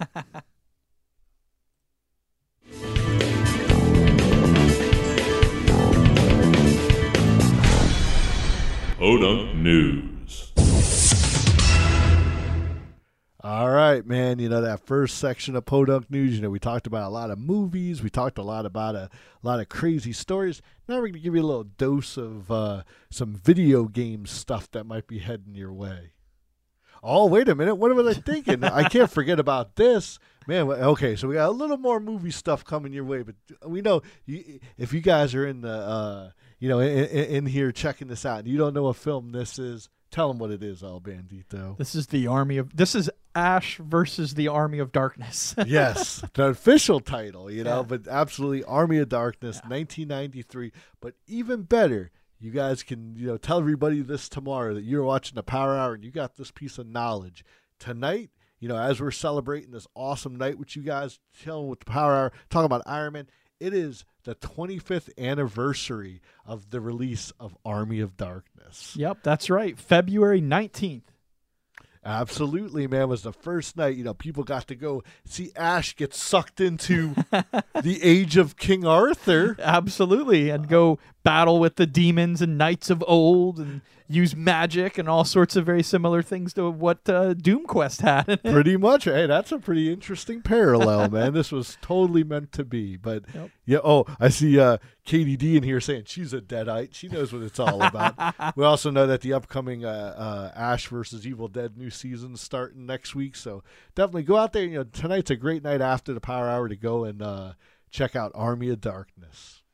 You know, and I see KDD's also like, hey, you guys need to cover Hawkeye next, man. He's he's awesome. Oh man. I'm gonna tell you what. I'm I'm, I'm gonna give you some spoilers right now. Oh, In our final segment, we are gonna talk about Hawkeye a little bit. So Oh. stick around for that. It's gonna be fun. There you go. There you go. But here, let's let's keep rolling with this news here, right. man. Uh oh, we got some war dramas. What's going on here? Oh, oh, oh man. This is the big news, man, or at least what I've read so far. Man, it appears that Call of Duty franchise will be making its way to the big screen sometime in the next few years. Man, you know their stories are always these, you know, epics and stuff in their single player. I've never played through any of them. I couldn't tell you one story in any of those games. I think I You just played play the multiplayer thing. That's I think. I played through Black Ops, you know, and I Oh, really that's enjoyed- true. I did play through Black Ops. All right, Yep. Black Ops was bad. Well, apparently they're looking to start their own cinematic universe based on the Call of Duty series. Is so- Universal doing it? It sounds like something Universal would do, like their monster movie bullshit. Yeah, pretty much. Yeah, that monster movie thing is down the toilet. But yeah, absolutely. Or like Sony. I don't know who's attached to it yet. I just Sony can't seem to get a universe together to save their lives, can they? but this is supposedly the big video game news is that eventually you're going to see Call of Duty on big screen. Now I take it that when they say that the franchise is coming, they're talking about the characters and stuff because almost any like war movie or something you could almost kind of attribute to like, oh, this is almost like a Call of Duty game. You Yeah, know? But yeah. like, yeah, I know there's certain individuals in the game that they're probably going to have represented on the big screen. So definitely we'll have to see where it goes. Yeah, sounds interesting, to say the least. Well, just another thing that we thought sounded pretty interesting is, you know, last week we had our big Valentine's Day show. We hope you guys had a lot of blast. You know, if you had fun on Valentine's Day, throw it up in the comments. But we're going to tell you, man, the MMO world out there was rocking with Valentine's Day, where they all had these cool things going on to uh, celebrate the uh, the loving holiday. so over there, DC Online, I know you've played a little bit of this Yeah. one, El Bandito. They had some love based feats for the healer characters, and Nice. um, some missions that revolved around probably who knows maybe you're like Harley made you go get the Joker or something Yeah. like that. But there was some storylines that were specific for the time frame of Valentine's Day, so That's that was cool. cool. over on Pokemon Go that loved this creature. If you were to catch them, uh, you could sell them back to the trainer for three times the Stardust, which Hmm. is used in the game to advance your Pokemon. So I, I know a lot of people are probably running around literally, you know, and, and, and trying to collect that one. Over there, you know, MMO Classic, World of Warcraft, new weapons, accessories, and mounts were available, all themed in Valentine's Day. Nice. And our personal favorite, Friday the 13th. Over the weekend, it was a double XP showdown. Nice, man. Did you get like triple XP if you did that move where Jason rips your heart out? You know, that man, see, we, we really, we definitely need to hook up with uh, IllFonic. Uh, IllFonic Where, where you at? How did you drop the ball on that one, bro? that that's that's pretty awesome. I think I did go up like three or four levels Really? just playing like the offline bots. yeah. So it's like not that I'm antisocial or anything, but it was kind of fun just getting to play as Jason and Wreck House and gain gain some extra XP, you know. So uh, just that was pretty cool. So what else we got on here, El Bandito? Oh man, you know now it's time for us to tell you about an awesome event that's coming up this weekend, man. So Saturday, February 24th, we have Comic Con Revolution taking place in West Palm Beach, Florida, just a little bit down the road from us. Nice. Yeah, not too far away at all. It is a one day only event. Uh, tickets for an adult are twenty five dollars. Okay. Uh, for ch- uh, for teenagers, uh, or it's fifteen dollars. Uh, any children under the age of twelve are completely free. Nice. So that's pretty cool. Yeah. Um, the times from 10 a.m. to 7 p.m. Okay. And guests include legendary X Men writer Chris Claremont Whoa, nice. and Ming Chen from AMC's Comic Book Men. Nice. You know that one. That's Yeah, that's yeah. Kevin, Kevin Smith's Smith show. Yeah, So you know those get you know they'll be down there. You know Ming will be hanging out, and uh, Chris Claremont, a bunch of other guests. I know there's a bunch Chris Claremont wrote the X Men story for like 30 years continuously. This guy's like unbelievable. He's like a legend in comics. Absolutely, man. You know, so if you guys got some comics, you know, from like the '80s and stuff like that, like Yeah. the Dark Phoenix trilogy or uh, series and so forth, bring them on down, or just go down there and talk to good old Chris, man. Or you know, you talk to Ming Chen, be like, "Hey, how's it working for Kevin Smith and that Walt Flanagan guy?" but absolutely, I hope you guys get down there and hang out at Comic Con Revolution. Sounds sounds like a blast, man. We'll have to see if we can get down there and check it out. But that's going to about wrap it up for some more of our news there. And uh, I know it's what you guys have probably been waiting for the whole time. Let's get into the MCU and let's find out what Iron Man has been doing on the on the silver screen. What do you think about that? Let's do it, man. All right. All right, so now we're getting into the cinematic. You know, we've talked about a bunch of the comic books. We've talked about the history. So what's going on here? All right. Well, we're going to combine two things together, hopefully save a little bit of time, and we are going to do our official rating structure for Oh. Iron Man as an Avenger leading up to our Infinity War countdown, and we are going to try to judge and pick who the Power Hour's favorite Avenger is. All right, man. Right. Let's get rolling. Who All are right. Like I said, we need your guys' help to help us vote on this towards the end of the segment. So hang around. You can vote on YouTube and stuff like that later. So check out the rest of the segment and keep in mind your votes for the end of the uh, the segment here. All right. So we're going to start off talking about powers and abilities, right? Okay. How do you feel about Iron Man's powers and abilities? Let's take a look first and foremost at the fact that without the Iron Man suit, he's a genius, a billionaire, a playboy, and a philanthropist. classically worded? Absolutely, man. That line comes from the 2012 Avengers movie when he's arguing with Captain America, telling him everything special about you came out of a bottle. You know? and then he's like, uh, Captain America says back to him, he's like, yeah, you know, take away your suit. What are you? Yeah. And that's what he says. And you're like, man, it's kind of a kind of a good comeback right there. Absolutely, man. That definitely, you know, hey, his wit definitely is uh, could be considered a power. Oh, his genius, his Yes. charisma, and everything like that. But more so than that, let's talk about the suit, man. Yeah. Right? This thing has got weapons galore. It's got laser beams. It's got rockets. It's got missiles. It's got all sorts of stuff all over it, The man. ability to fly. You know, that- Yeah, yeah, he can fly. His repulsors that are non-lethal, which are really cool. I think that's an aspect that is obvious but never directly stated on screen where he can blast normal people with the repulsors and it doesn't kill them you know now obviously when he's shooting missiles at tanks you're like whoever was driving that tank's probably like Yeah. dead but for the most part, it is he has some ability to non-lethally combat people, which is great. But also the fact that he's a ranged adversary is is really cool. He has a lot of ranged weapons and stuff, and that he's always innovating. You know, and this laser here that he's using. Remember, he's trying to cut into that giant like flying creature thing in the last Yes, Avengers yes, movie. Yes, yes, And Jarvis tells him, he's like, Sir, we will lose power before we ever penetrate that thing's armor, you know? Well, Uh, even still, you got to imagine this was the same thing that in Iron Man 2, you remember he used to chop a bunch of robots in half? Oh, yeah, yeah, yeah. so, uh, a pretty beast mode weapon, man. You know it, man. Definitely. I mean, every time I've seen it on screen, I've been like, I don't want to get hit with that. but I don't think anything comes close to what I think my favorite Iron Man scene like ever is. What's that? It's in the Avengers.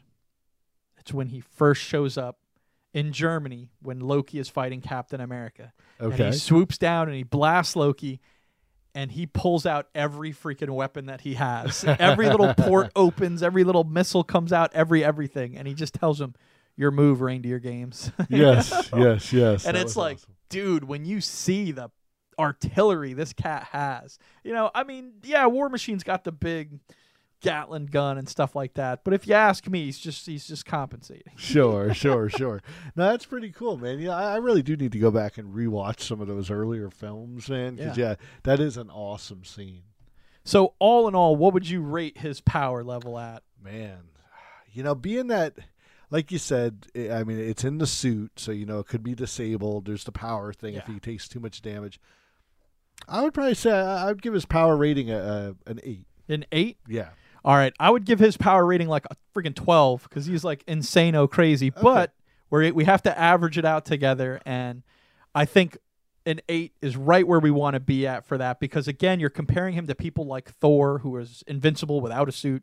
You know, Sure. people like the Hulk, who can level a building and is invincible Yeah. without a suit. You know. So yeah, an eight I think would definitely put him right up there as far as being as formidable as he is, but still having two points taken away for the fact that he can be killed. He is mortal. And although in Iron Man 3 they show him being very formidable without his suit, Sure, that's sure. still against people that aren't necessarily super powered, you know. That's very true. You know, that was kind of cool. That remember he had like the little hand things on, Yep. but he didn't have the rest. Um, oh, it looks like here in the in the comments we got KDD saying intelligence is a big deal, and she would have rated it at a seven. So just very yeah, thank you KDD. You know, we appreciate you uh, sticking around and, and helping us uh, judge and see what's going on here. But definitely, yeah, I think an eight is where we stand. Absolutely. All right, so next up, his role in the Battle of New York. Now, obviously, this is the classic Battle of New York in Avengers. So we've already just talked about a little bit of his firepower, but what impact did he actually have on the battle itself? I mean, let's be honest. Um, without Iron Man, there wouldn't be any New York. so yeah, I would have to give him a ten. No doubt, man. I mean, first and foremost, his maneuverability and agility kind of trumps everything else going on. You know, I mean, he can chase around these guys. He brings them in from the ranged weapons and stuff like that. And he's just, he's really key in keeping the fight contained. He also gets Hawkeye where he needs to be, stuff Yep, like that. Yep. But your point, yeah. Yeah. They shot a nuclear missile at Manhattan and he pushed it into the portal into another part of space and blew up the Chitauri army on the other side of a portal, saving everyone and everything in Manhattan. Absolutely, man. So, what's our final verdict, man? I, I Oh, think. Oh, I got yeah. One more quick aspect here is the fact that he couldn't be seduced by the scepter. That, yeah, that's because of his heart, right? Yeah. Yeah, yeah. Yeah, That- so that's- that actually is very important. Had he been seduced by Loki at this point, had the Mind Stone that's inside the scepter like swayed him, I'm pretty sure all would have had been lost. Oh, absolutely, man. We like we say he has such a, a valuable role by the end of the movie, and all he asks for in reward is some shawarma. no doubt. But again, not only him being pivotal pivotal to winning, but what would he have been if he was an enemy at the oh, end of the yeah, movie? kind of like how they did the Hawkeye and stuff like that. Yeah, like no, factoring absolutely. that into the equation, I'm absolutely rating this at a 10. His importance to that battle being won is a 10. Absolutely, man. I I would I can't disagree with that one bit. All right, so next up, we've got Assemble. Now, this is really cool because this is factoring in what influence does Iron Man bring over other superheroes, i.e., what Avengers does he bring to the table? Who does he assemble? Right. Well, definitely like So uh, we'll, yeah. well, we'll run through a list. Oh, We've go for it. Sorry, yeah. sorry, sorry. So first up, man, we got the Black Widow. Now I know a lot of people would be like, "Well, Black Widow's kind of Captain America's girl, always hanging out with her." Sure. She she actually first appeared in Tales of Suspense number 52 alongside Iron Man as a villain. Um, and then later, you know, as a communist villain, and later kind of becoming a double agent, working for S.H.I.E.L.D. And everything like that. So it was very fitting that her first appearance in film is in Iron Man 2, where she shows up as an ex Russian spy and yada, yada, Sure, yada. sure. So I would definitely put her in the category of Iron Man is bringing Black Widow to the table as far as Avengers go because they kind of got linked up together. You know. Absolutely, man. All right, moving on from there. Believe it or not, Hawkeye came out in Tales of Suspense number fifty-seven. Wow, that's pretty interesting. I didn't know that. So really, so even he has a really close tie to Iron Man. Absolutely, you know. So beyond that, he's a villain for him and all this stuff, and later gets recruited in the Avengers by Tony Stark. Um, but I will say this: in the MCU, he first appeared in Thor's movie in 2011. That's right. That's right. That was a really cool cameo when you look back at it. It was. It was super great. I love. I love this line too. That's why I grabbed the cap of it, where he's like, "You better call it Coulson because I'm starting to root for this guy." When Thor's beating up all the other Shield agents. it's pretty cool, man. I think Yeah. in the I mean not that we ever want these movies to end, but like if they ever did cap off, just being able to watch from the beginning till now, you would be Mm-hmm. like you would catch so many little things that they had in there. So Very cool. Absolutely. And yeah, so I, I don't know. I think I'd give this maybe a 50% or like half a point kind sure, of deal sure, sure. to saying that, yeah, he does kind of bring Hawkeye to the table in the fact that he wouldn't have been an Avenger in the first place um, in comics. But in films, I, I would give Thor half credit as well. So maybe when we cover him somewhere down the road, we'll we'll we'll give him half a point for that. there you go, KDD. If you're still watching out there, you got you a little bit of Hawkeye uh, in there. All right, moving on from there. Definitely War Machine. Oh yeah, that's know? definitely some major points right there. I mean, without Iron Man, there would be no War Machine. So Yep. definitely. and it's his best friend. He fights with him. So he's got War Machine on his side, which I think is a super valuable asset, as we saw in Civil War. And kind of the ace in the hole for him, man, is bringing Spider Man into the fold. I mean, Spider Man's traditionally never been part of the Avengers in comics Sure. until the Civil War when Tony Stark kind of brings him in. Yeah. No, and This was very yeah. much paralleled in the film Civil War Mhm. where Iron Man brought him in. No, absolutely, man. Like you said, when you're talking about the cinematic universe and stuff, like which we're focusing on, um, yeah, definitely. I mean, he is. He brought him. He he found him and, and said, "Hey, I want to." Yep. Yeah, come Oh, on, Underoos. yeah. you know? So so that was that was definitely really cool, and uh, like you said, definitely uh, explored more uh, with their interactions with Spider-Man: Homecoming. So definitely, yeah, very uh, very cool addition there. Yeah, and he's definitely bringing Spider-Man to the table, and Spider-Man is a huge asset with his great disproportionate strength. Like he's crazy strong, his abilities, his speed, his spider sense. I mean, this is a formidable Avenger that he's bringing in. Oh yeah, But moving on from there, we kind of kind of got to give him, uh, you know, credit. For, well, bitch and suit, by the way. I just wanted to mention that it's in the trailer for Infinity War. does look pretty awesome. But uh, we got to give him credit for Jarvis, man. Oh, absolutely, You know, like- especially yeah. No, you mentioned him earlier. I kind of knew I had this spot set up, so it was funny. But uh, Edwin Jarvis is portrayed in live action in the Agent Carter TV series, where Okay. he's Howard Stark's butler Oh, cool, and cool. helped raise Tony. Okay. So Tony names his artificial computer that kind of took Jarvis's job after him as an homage. But in the original comics, like you mentioned, like we see here, he was a live action butler for Tony Stark all the time. Yes, very much like Alfred. Absolutely, man. No, it's it's so cool, and I think that's neat that, like you said, in Agent Carter, they did make the Mhm. actual character a person. Yeah. you know? like so yeah, very close to the original comic. And I'll tell you this: a lot of people are like, "Well, he's not an Avenger, so like, why does he count as part of the Assemble?" Well, I'll tell you why. It's because of this guy. Yes, yeah, now, you guys may remember from Age of Ultron that the Mind Stone brought to life Jarvis's AI in the form of a hero we like to call the Vision. Yes. And while, you know, like I said, we're focused on MCU here, so it's like, you know, it, it's it's cool that they took something that people were already established with Mm-hmm. and they were like, we're going to make this a character. You know, and, and like you said, it really made sense. You know, Yeah, the way they folded it in, because his Yes. original origin story is like crazy. Like I won't Yeah. even get into it. It is crazy. It doesn't make any sense. So the way they did it here was really great. And on top of that, I think there can be an argument made again for giving Thor kind of half credit on this guy. Yeah. Because remember, yeah. he jumps in, he's, he shocks him with the hammer, and that's when Vision comes to life. Yep. Yep. So maybe you and I will have to discuss that later, whether or not we want to give some some points to Thor over the Vision oh, as well. absolutely. But either way, we couldn't deny the fact that he brought Vision to the table. Um, one that we will kind of debate on, I'm sure, is Nick Fury.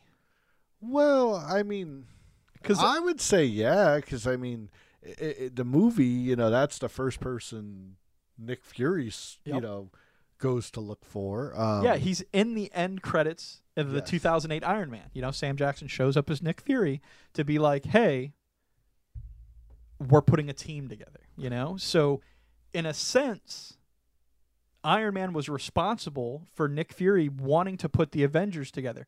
But if we look more into it, was he already setting that up because of the Hulk?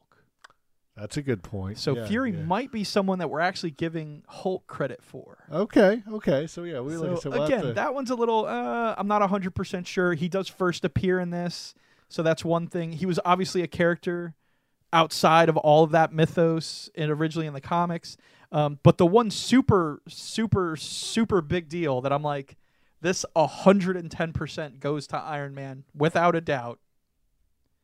Agent Coulson. Oh, absolutely. I mean, like you said, where he first appeared, uh, definitely, you know, and then he kind of just trickled throughout all the other Yeah. movies, and really, I mean, Coulson's a very important character just for his role in the Avengers. You know, he's Yeah. why the Avengers assemble. You know, I mean, Absolutely, besides the, it's what they avenge. Yes, yes. there you go. That's a good point. Yeah, it is Yeah. what they avenge. Now so. the uh, one of the coolest things about Coulson is like I can't find any reference to him outside of the film.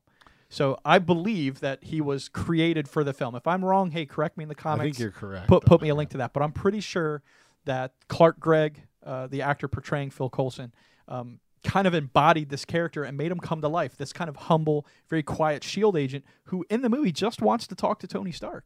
He Yeah, just wants to yeah. talk to him about the suit. Are you Iron Man? What's going on? You know. That's pretty awesome. And yeah. the way that all develops and kind of turns into different things, and the character becomes more and more prominent through Thor, through the Avengers, everything like that, and then spawning off into Agents of S.H.I.E.L.D. And all the beloved characters we get out of that because of Clark Gregg and Agent Coulson. Um, is really a huge boon for Iron Man in the assemble sense to me. And it, it goes without saying that, you know, in, in it's kind of a spoiler. In the end, the Agents of Shield's like first season, uh, and they're talking about how he's kind of brought back to life. He tells Nick Fury that the Tahiti project was only supposed to be used to bring back a fallen Avenger, yes, and yes. Fury tells him that's exactly what we did. Yeah, you that, know, that was that was very cool. Yeah, it's a very like touching moment for Clark Gregg. You can tell Coulson's just like, "Oh my god, like you're comparing me to an Avenger."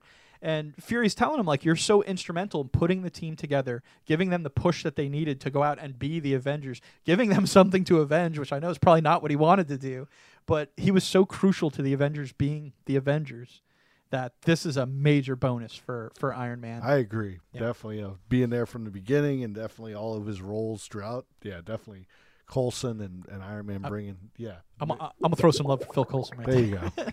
He's my dog. So, granted, given him all those points for all of those characters, and then plus some in the wings that I know are smaller characters that we're not going to mention, uh, I don't think we can't give him a 10. you know, Yeah, I mean, he's I- just bringing it to the table. You know, I mean, even from the comic aspect, I'm pretty sure Iron Man is the one who pulls everybody together yes. from the assemble Avengers assemble standpoint. So yeah, Yeah, and in, in in order to try to keep this a reasonable amount of time for tonight's episode, I did omit a lot of that in the history portion of this. But yeah, Iron Man, not Shield in the comics, forms the Avengers team. You Yep. know, it's actually the Wasp that names them the Avengers. You know, and a lot of different mythos go into the original creation that we don't see in the MCU. But the way they're tying a bow on it is so nice that I really do kind of enjoy their backstory. Absolutely, man. I can't disagree with that 10.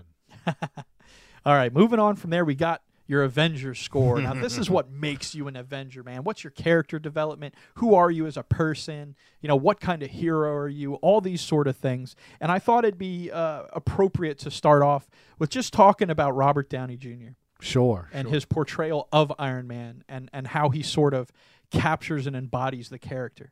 You know, because I, I just feel like this guy was born to play Tony Stark. You know, and if you ever watch some of the behind the scenes footage, he's such a humble, nice guy. You know, uh, he's been through a lot of wild shit in his life, and he's using all of that experience to kind of bring to life the character of, of Tony Stark in a way more interesting way than I ever felt like he came off in comics. Oh, and absolutely, man. One thing I like about him is he's an older guy. You know what I mean? He's not. He. I mean, a lot of people joke and call Tom Holland's Spider-Man Spider Boy because he's so young. What people forget, of course, is that Spider-Man did start off in high school. Blah blah blah blah. Mm-hmm. But you know, Robert Downey Jr. What was he like?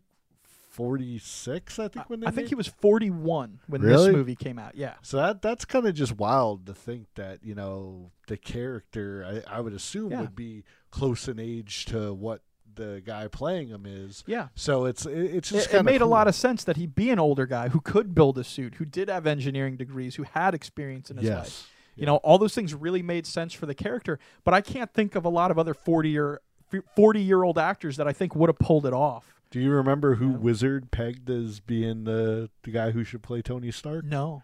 It was supposed to be Tom Cruise. Oh wow. And then another time, Nicolas Cage was actually a possibility. Wow. So just put those two into your mindset of yeah, I, And- I know. I know. I've yeah. I've seen the quote from Jon Favreau. I've seen him actually say it in the behind the scenes footage where he's like, "This was such a colossal undertaking for Jon Favreau to take on a movie of this size, the 2008 Iron Man." That he was like, "I was really nervous. I'd never made a movie this big. The day I knew that everything was going to be fine was when they said we got Robert Downey Jr." Yeah, that's cool, you know, man. because he was going to make it happen. And in interviews you see with Robert Downey Jr., where he talks about his love for being an actor, for portraying things on screen, for bringing characters to life, um, you just realize that he cares about the project. I mean, you see him in, in like Civil War and realize that like that's not an Avengers movie, but he still came out to do it. You know, he probably didn't get paid a super ton of money, but he had a huge part in that movie.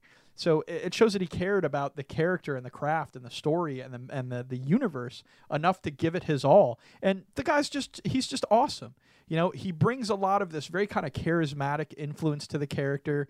Um, a lot of poise and posture. They show him training a lot for it, and his acting ability. I mean, this this is a half a second on screen where he almost gets shot in the face, Yeah, but he has yeah. the the Iron Man thing that comes out of his watch, and he puts it over this this pistol. I think this is Bucky shooting him, right? I, I believe so. Yeah. I believe so. Yeah, that was it. But I mean, look at his face in a half a second. This guy looks genuinely afraid. yeah, Like he's afraid for his life in this moment. You know, uh, it's just it's that caliber of acting that he brings to the table, and then also can do something like this. You know, Yeah, no, very just- very chill, very Yeah. yeah. No, absolutely. I think it was a great choice. Um, you know, now it's almost like you almost couldn't imagine anybody else. yeah, I know. Um, just speaking, you know, I know I've heard Robert Downey Jr. say his, at least so far, he's saying his days are numbered as far Yeah. as you know. Not to throw out any spoilers. Who knows what's going to happen in Infinity War? But Yeah, um, yeah. You know, we just never know. So yeah, just he's done a great job so far. I hope he's Well, around for a while. It, it's funny in the behind the scenes footage for the original Iron Man. He says he could probably do this for five to seven years. Like we said, we're celebrating the 10 year anniversary of the character, and he's still large and in charge. Going to be out in a, you know Infinity War and the unnamed kind of fourth Avengers movie here. So, you know, he's hanging in there to really do what needs to get done, and I, I think that's fantastic. Um, but again, I can't stress enough how much emotion and character this guy brings to the table. Um, again, here in Civil War, kind of seeing how things are shaken down, and he's just like, "This is a bad situation," you know.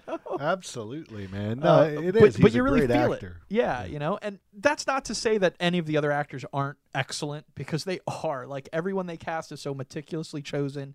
From Paul Bettany being the voice of Jarvis in the 2008 Iron Man to coming to life as the Vision in Age of Ultron, what seven years later? So yeah, that's yeah. And, and you know you'd like to imagine that all that was planned out from the get go, and who knows, maybe they had like little hopes, notes and yeah, yeah, little, and maybe we could pull this off one day. But the fact that it's managed to come together, you know, Kevin Feige and the architects, Avi Arad, who are behind everything, ha- have really led this in the right direction and helped those kind of visions come true. And I think these fine actors really do a great job of bringing these characters to life and giving them more personality than I think they can have when different writers and artists portray the character over and over again. That's sure. they never seem to have a lasting sort of character quirk.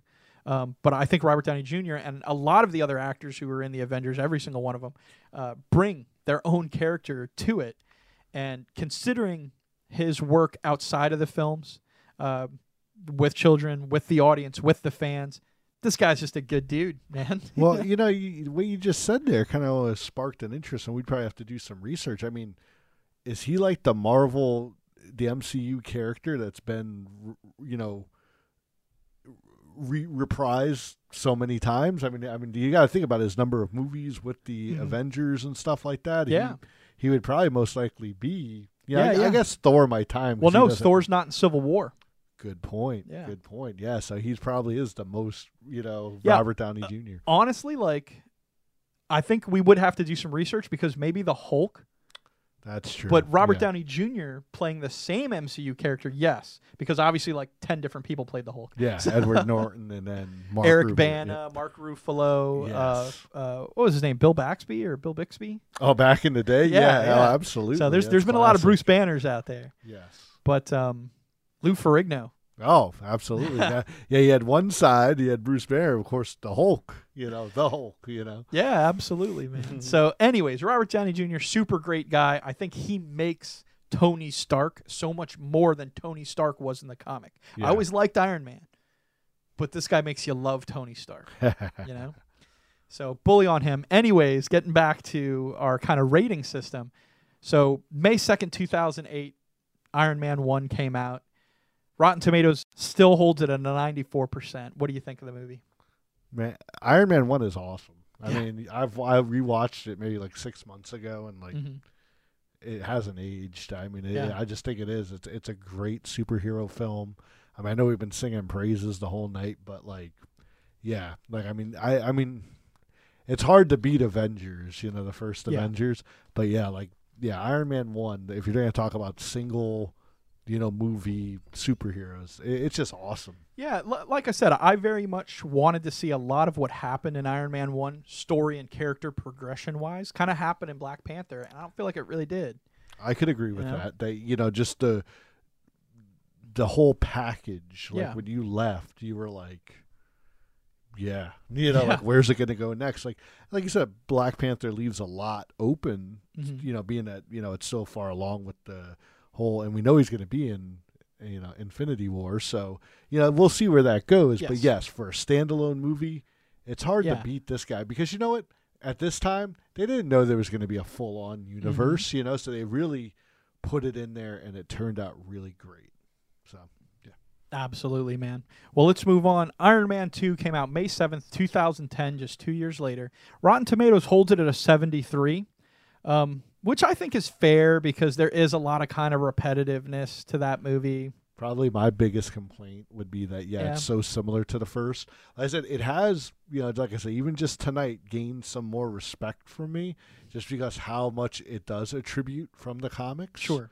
that it, it takes it in and re you know puts that to screen points definitely there but yeah just besides bringing in war machine i thought you know the whole villain wasn't that great Yeah, I wish we could have seen more of Whiplash. I don't know if that's because they just Yeah. don't want to deal with Mickey Rourke or like what's going on, but Whiplash is really a character that to me was iconic for Iron Man books when I read them. sure and i mean i know the crimson dynamo is like Yeah. an important character but kind of meshing them together Yeah. I, I don't know to me it just I mean, it was cool to have Justin Hammer's sort of story, but you almost wish that was its own story. well that's why I, I mean has he i don't know maybe in the shield does he come back or do any has he made any more of an impact or All, all like in Agents of Shield, a lot of times you'll see like enemy gear is hammer tech. okay Uh, okay but so- that's all you see. Like now, Sam Rockwell's not hanging around or anything. It'd be nice, but no. yeah i'd like to see him come back Yeah, definitely. So a 73 is probably fair for Iron Man 2. Although there's a lot of really great nods to the comics in it. Oh, absolutely. Uh, like you said, the, Yeah. the briefcase when he pulls the briefcase on, the is- racing. yeah. that's the awesome. yeah. racing. Uh, Hogan comes out to save him. Yes. So I didn't even realize that was from the original comic. You that's know? So, awesome, man. yeah, that was really cool. Black Widow showing up is great. You know, oh, yeah. uh, ScarJo. oh, right? So a lot of good stuff in here. Don Cheadle kind of replacing Terrence Howard. I feel bad. I don't mean to knock Terrence Howard, but Don Cheadle's like amazing. He's awesome. You know. So yeah, a, a lot's going on in that movie, um, but it's just it's almost too much. Yeah. Iron Man three. you know, I have to say, like when I saw Iron Man three, I was like, "This is great." You know, it's a newer story. You Mhm. know, it kind of you know it doesn't it doesn't do a lot of the repetitive stuff that I felt the second one did. Was very disappointed in how it handled the Mandarin, but then like when you know they brought in the other guy and he's like, "I am the Mandarin," or Yeah. you know, like Yeah, you know, yeah. he has all the powers and stuff like that. I was like, oh, I, I kind of see where they're going, but it was a cool. um I don't want to say the end to Iron Man's trilogy because I don't know maybe there's going to be a fourth Iron Man, you know, but it was a nice wrap to Yes. the story that began in the first one, and then you know, Yeah, it was a great character yeah. arc for Tony Stark himself. And I think a lot of the dealing with PTSD from what happened in New York, Oh yeah, from the missile, from almost dying, from falling out of the sky, from his first time ever really being in a war, yeah, you know, yeah. that his reaction to it, and again, kind of bolstering, you know, Robert Downey Jr., his portrayal of that was excellent. You know, all the screenwriters, everyone who did work on that and everything that went into it, it really came off really great. On Rotten Tomatoes, they rate this as an 80, and I feel like they're cheating this movie. You know, I feel like this was a lot better than an 80 personally. I just think like like you said, like tho- those Phase One movies, they kind of, you know, well, besides Iron Man Two, uh, but you know, like a lot of those other ones had really high marks, Yeah. and it was because it was so new. And I Mhm. think as people kind of got deeper and deeper into these, they were like looking for other things. Yeah. But I thought, like you said, compared to Iron Man Two, I thought I agree. This this should definitely be in the high 80s. I I, I think. Like I don't know if it's a 90. Yeah, yeah, but I'd say yeah. 87 ish, I think would really be pretty fair for this movie because Yeah. there's a lot of it that's excellent. it is and it really is. good and really fun. My only complaint about it again is like maybe it was a little long in parts, but when you think back on the movie, you can just name through scenes that were fun and exciting. Oh yeah. You know, the end part, the skydiving part, you know, the the part where he's handcuffed to a bed. You know, there's you can just go on and on about fun scenes in this movie that you enjoy. Um, calling out the Mandarin the first time in front of his house, his house getting blowed up. You know, there's just all these epic moments that I'm like, not like every beat of this movie was great. You know, so Pepper as Yeah. the you know t- it could be a, a thing for to her becoming rescue eventually. yeah, know? yeah, So- absolutely. Her her comic book persona kind of Yes. coming coming to light. But moving on from those three uh, films, we've got Age of Ultron, Oh, yeah. which I think is is a pretty big critical thing for Tony Stark and the advancement of Iron Man himself and his character again, because this is the first time we really see that that what they told him in the Avengers that sometimes there was going to be a sacrifice play, you know, and he does that at the end. He he sacrifices himself, but he skates out by the skin of his teeth. But now he's really in that mode of like, I need to do something to protect the world when I'm gone, yeah, yeah, you know, and that's kind of what he's working towards with the AI and advancing Jarvis and making Vision and all this sort of stuff that comes out in the movie. You know, what ultimately becomes Ultron, which is a bad thing, and then he has to stop it, and then it becomes what addles him with guilt in Civil War, and and all this different like the complexity that he goes through as a character. I think is phenomenal in this movie.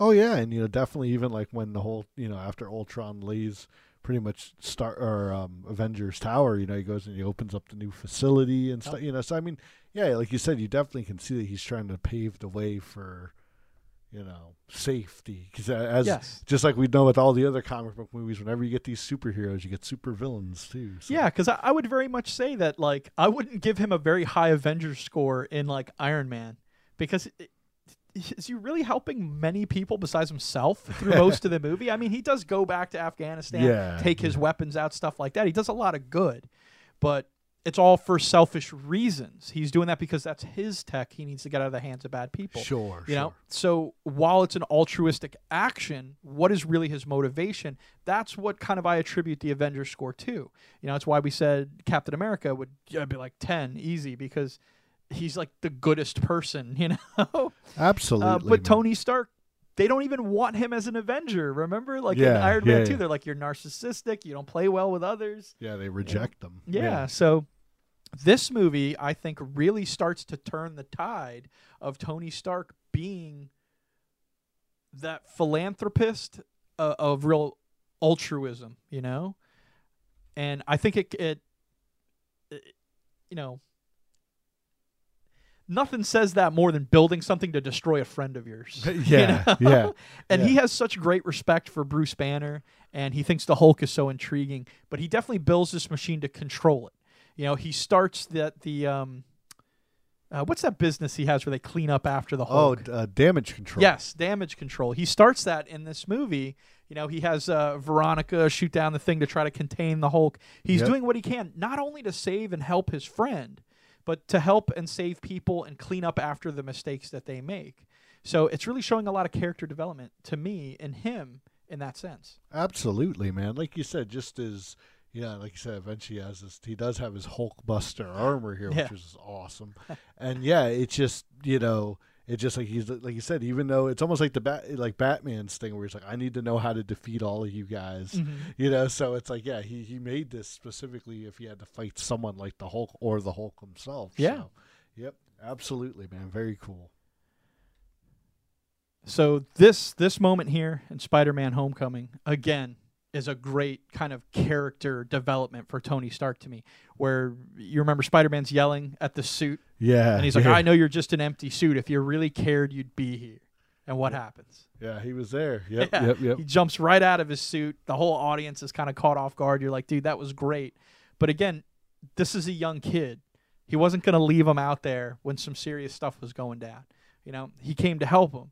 And Spider Man Homecoming really illustrates how far Tony Stark has come in the sense that he's recruiting new people he's training them he's giving them tools like the tools that he has he's trusting other people to use his tech and his weapons and things like that and he's teaching them how to be responsible with it so he really is developing into the head of the avengers you know Absolutely, man. No, like you said, this is a very awesome scene, and you know, definitely just kind of goes to show like he is taking that more mature role. Yeah So it's pretty cool. See the character development.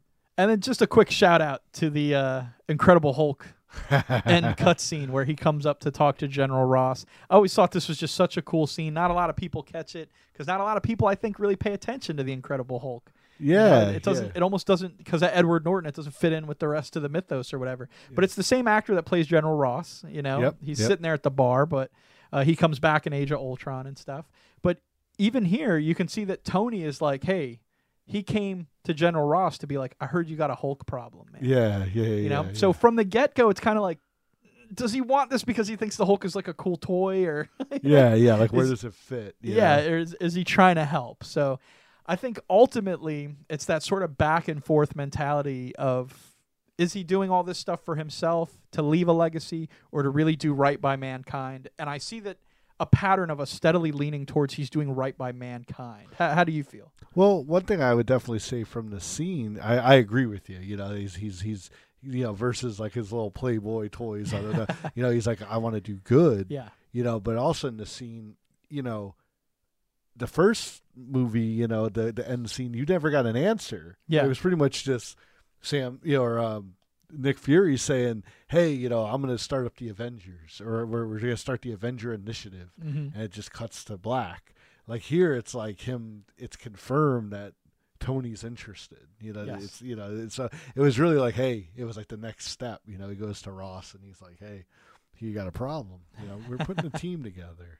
You know, so yeah, it was it, it was pretty cool. It definitely got us jazzed for what we now had to wait, or at that time had to wait like another like year and a half before uh, the next movie came out. So yeah, now now we're getting what three a year. So it's That's like pretty yeah, awesome. Yeah, absolutely. But I will say that his kind of narcissism that he's getting away from, his sort of "don't hand me things" attitude, uh, is going to shave a couple points off his overall Avenger score. But I think ultimately we can settle at an eight. Yeah, yeah, oh, absolutely. Like just he, he it's where it began. Yeah. You know, it'll- it, if anything does happen to Stark, you know, like oh, like where he can't be Iron Man or he's just no longer in the movies, it's going to be a weird time after that because he really is the progenitor of that. You know. Of, of that of that of the Avengers, I mean, Yeah. of, of the whole MCU. All right, well, let's move on to my score, El Bandito's score. Let's see, what do I think of Iron Man? I'm to give him a 10. I love this dude. The 2008 movie rocked me. I loved it. Everything he's in since. Robert Downey Jr., amazing. Uh, I always liked Iron Man in comics, but he wasn't my favorite. To me, he was just kind of a B list character. But his portrayal on screen, the MCU, he's like your go to guy. I think his popularity is on point for how cool, interesting, fun, and exciting of a character as he is. 10 out of 10 for me. Oh man, well you know I definitely agree with those. Uh, why you gave him that score, man? But I'm gonna have to share my score right here. All right, let's see what Charles. All right, here we go. Oh, what did I? What, oh man, I know it's a little lower than uh, what El Bandito gave him, but just give me a second. The thing is, is like I know we were talking about like what we rated Captain America at last month, which I gave Captain America an eight, and as you can see here, I gave uh, uh, Iron Man a seven. So there's, I definitely do like Cap more as a character, but Iron Man like is is very important to the movies. Like we said, he was the first, you know, first MCU movie Mhm. you know so it definitely it, it has that importance and like with all the stuff we've talked about tonight it's just that there's certain things like i said iron man 2 has never really been my favorite movie and and you know just certain things where i've always felt like he was a little further pushed than where he belonged but i can't deny that you know iron man is a, very important avenger um, his movies like you said without iron man happening we wouldn't have what we have today. So I'm very grateful for it. But yeah, I'm gonna go with a giving him a, a total score of a seven. You guys will have to find out in a future episode who is my favorite Avenger.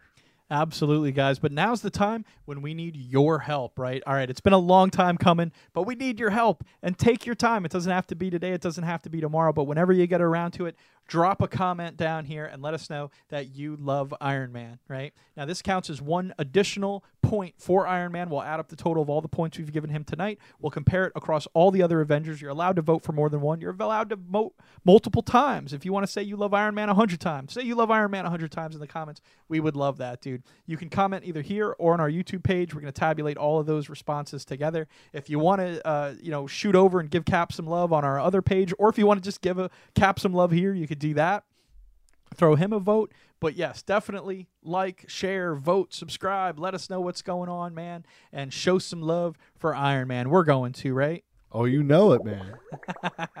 yeah, like El Bandito said, man, go on there and you guys throw it in. We know tonight was an extra long show, but we had so much stuff to cover: the history, the you know, the comics, the the fu- the the past of the MCU, the future. Yes. Man, there's just so much stuff. We hope you guys have enjoyed it. You know, like you said, throw in the comments who's your favorite. You know, we'll, we'll add up all those, and then yeah, man, we'll see at the end who is the ultimate Avenger.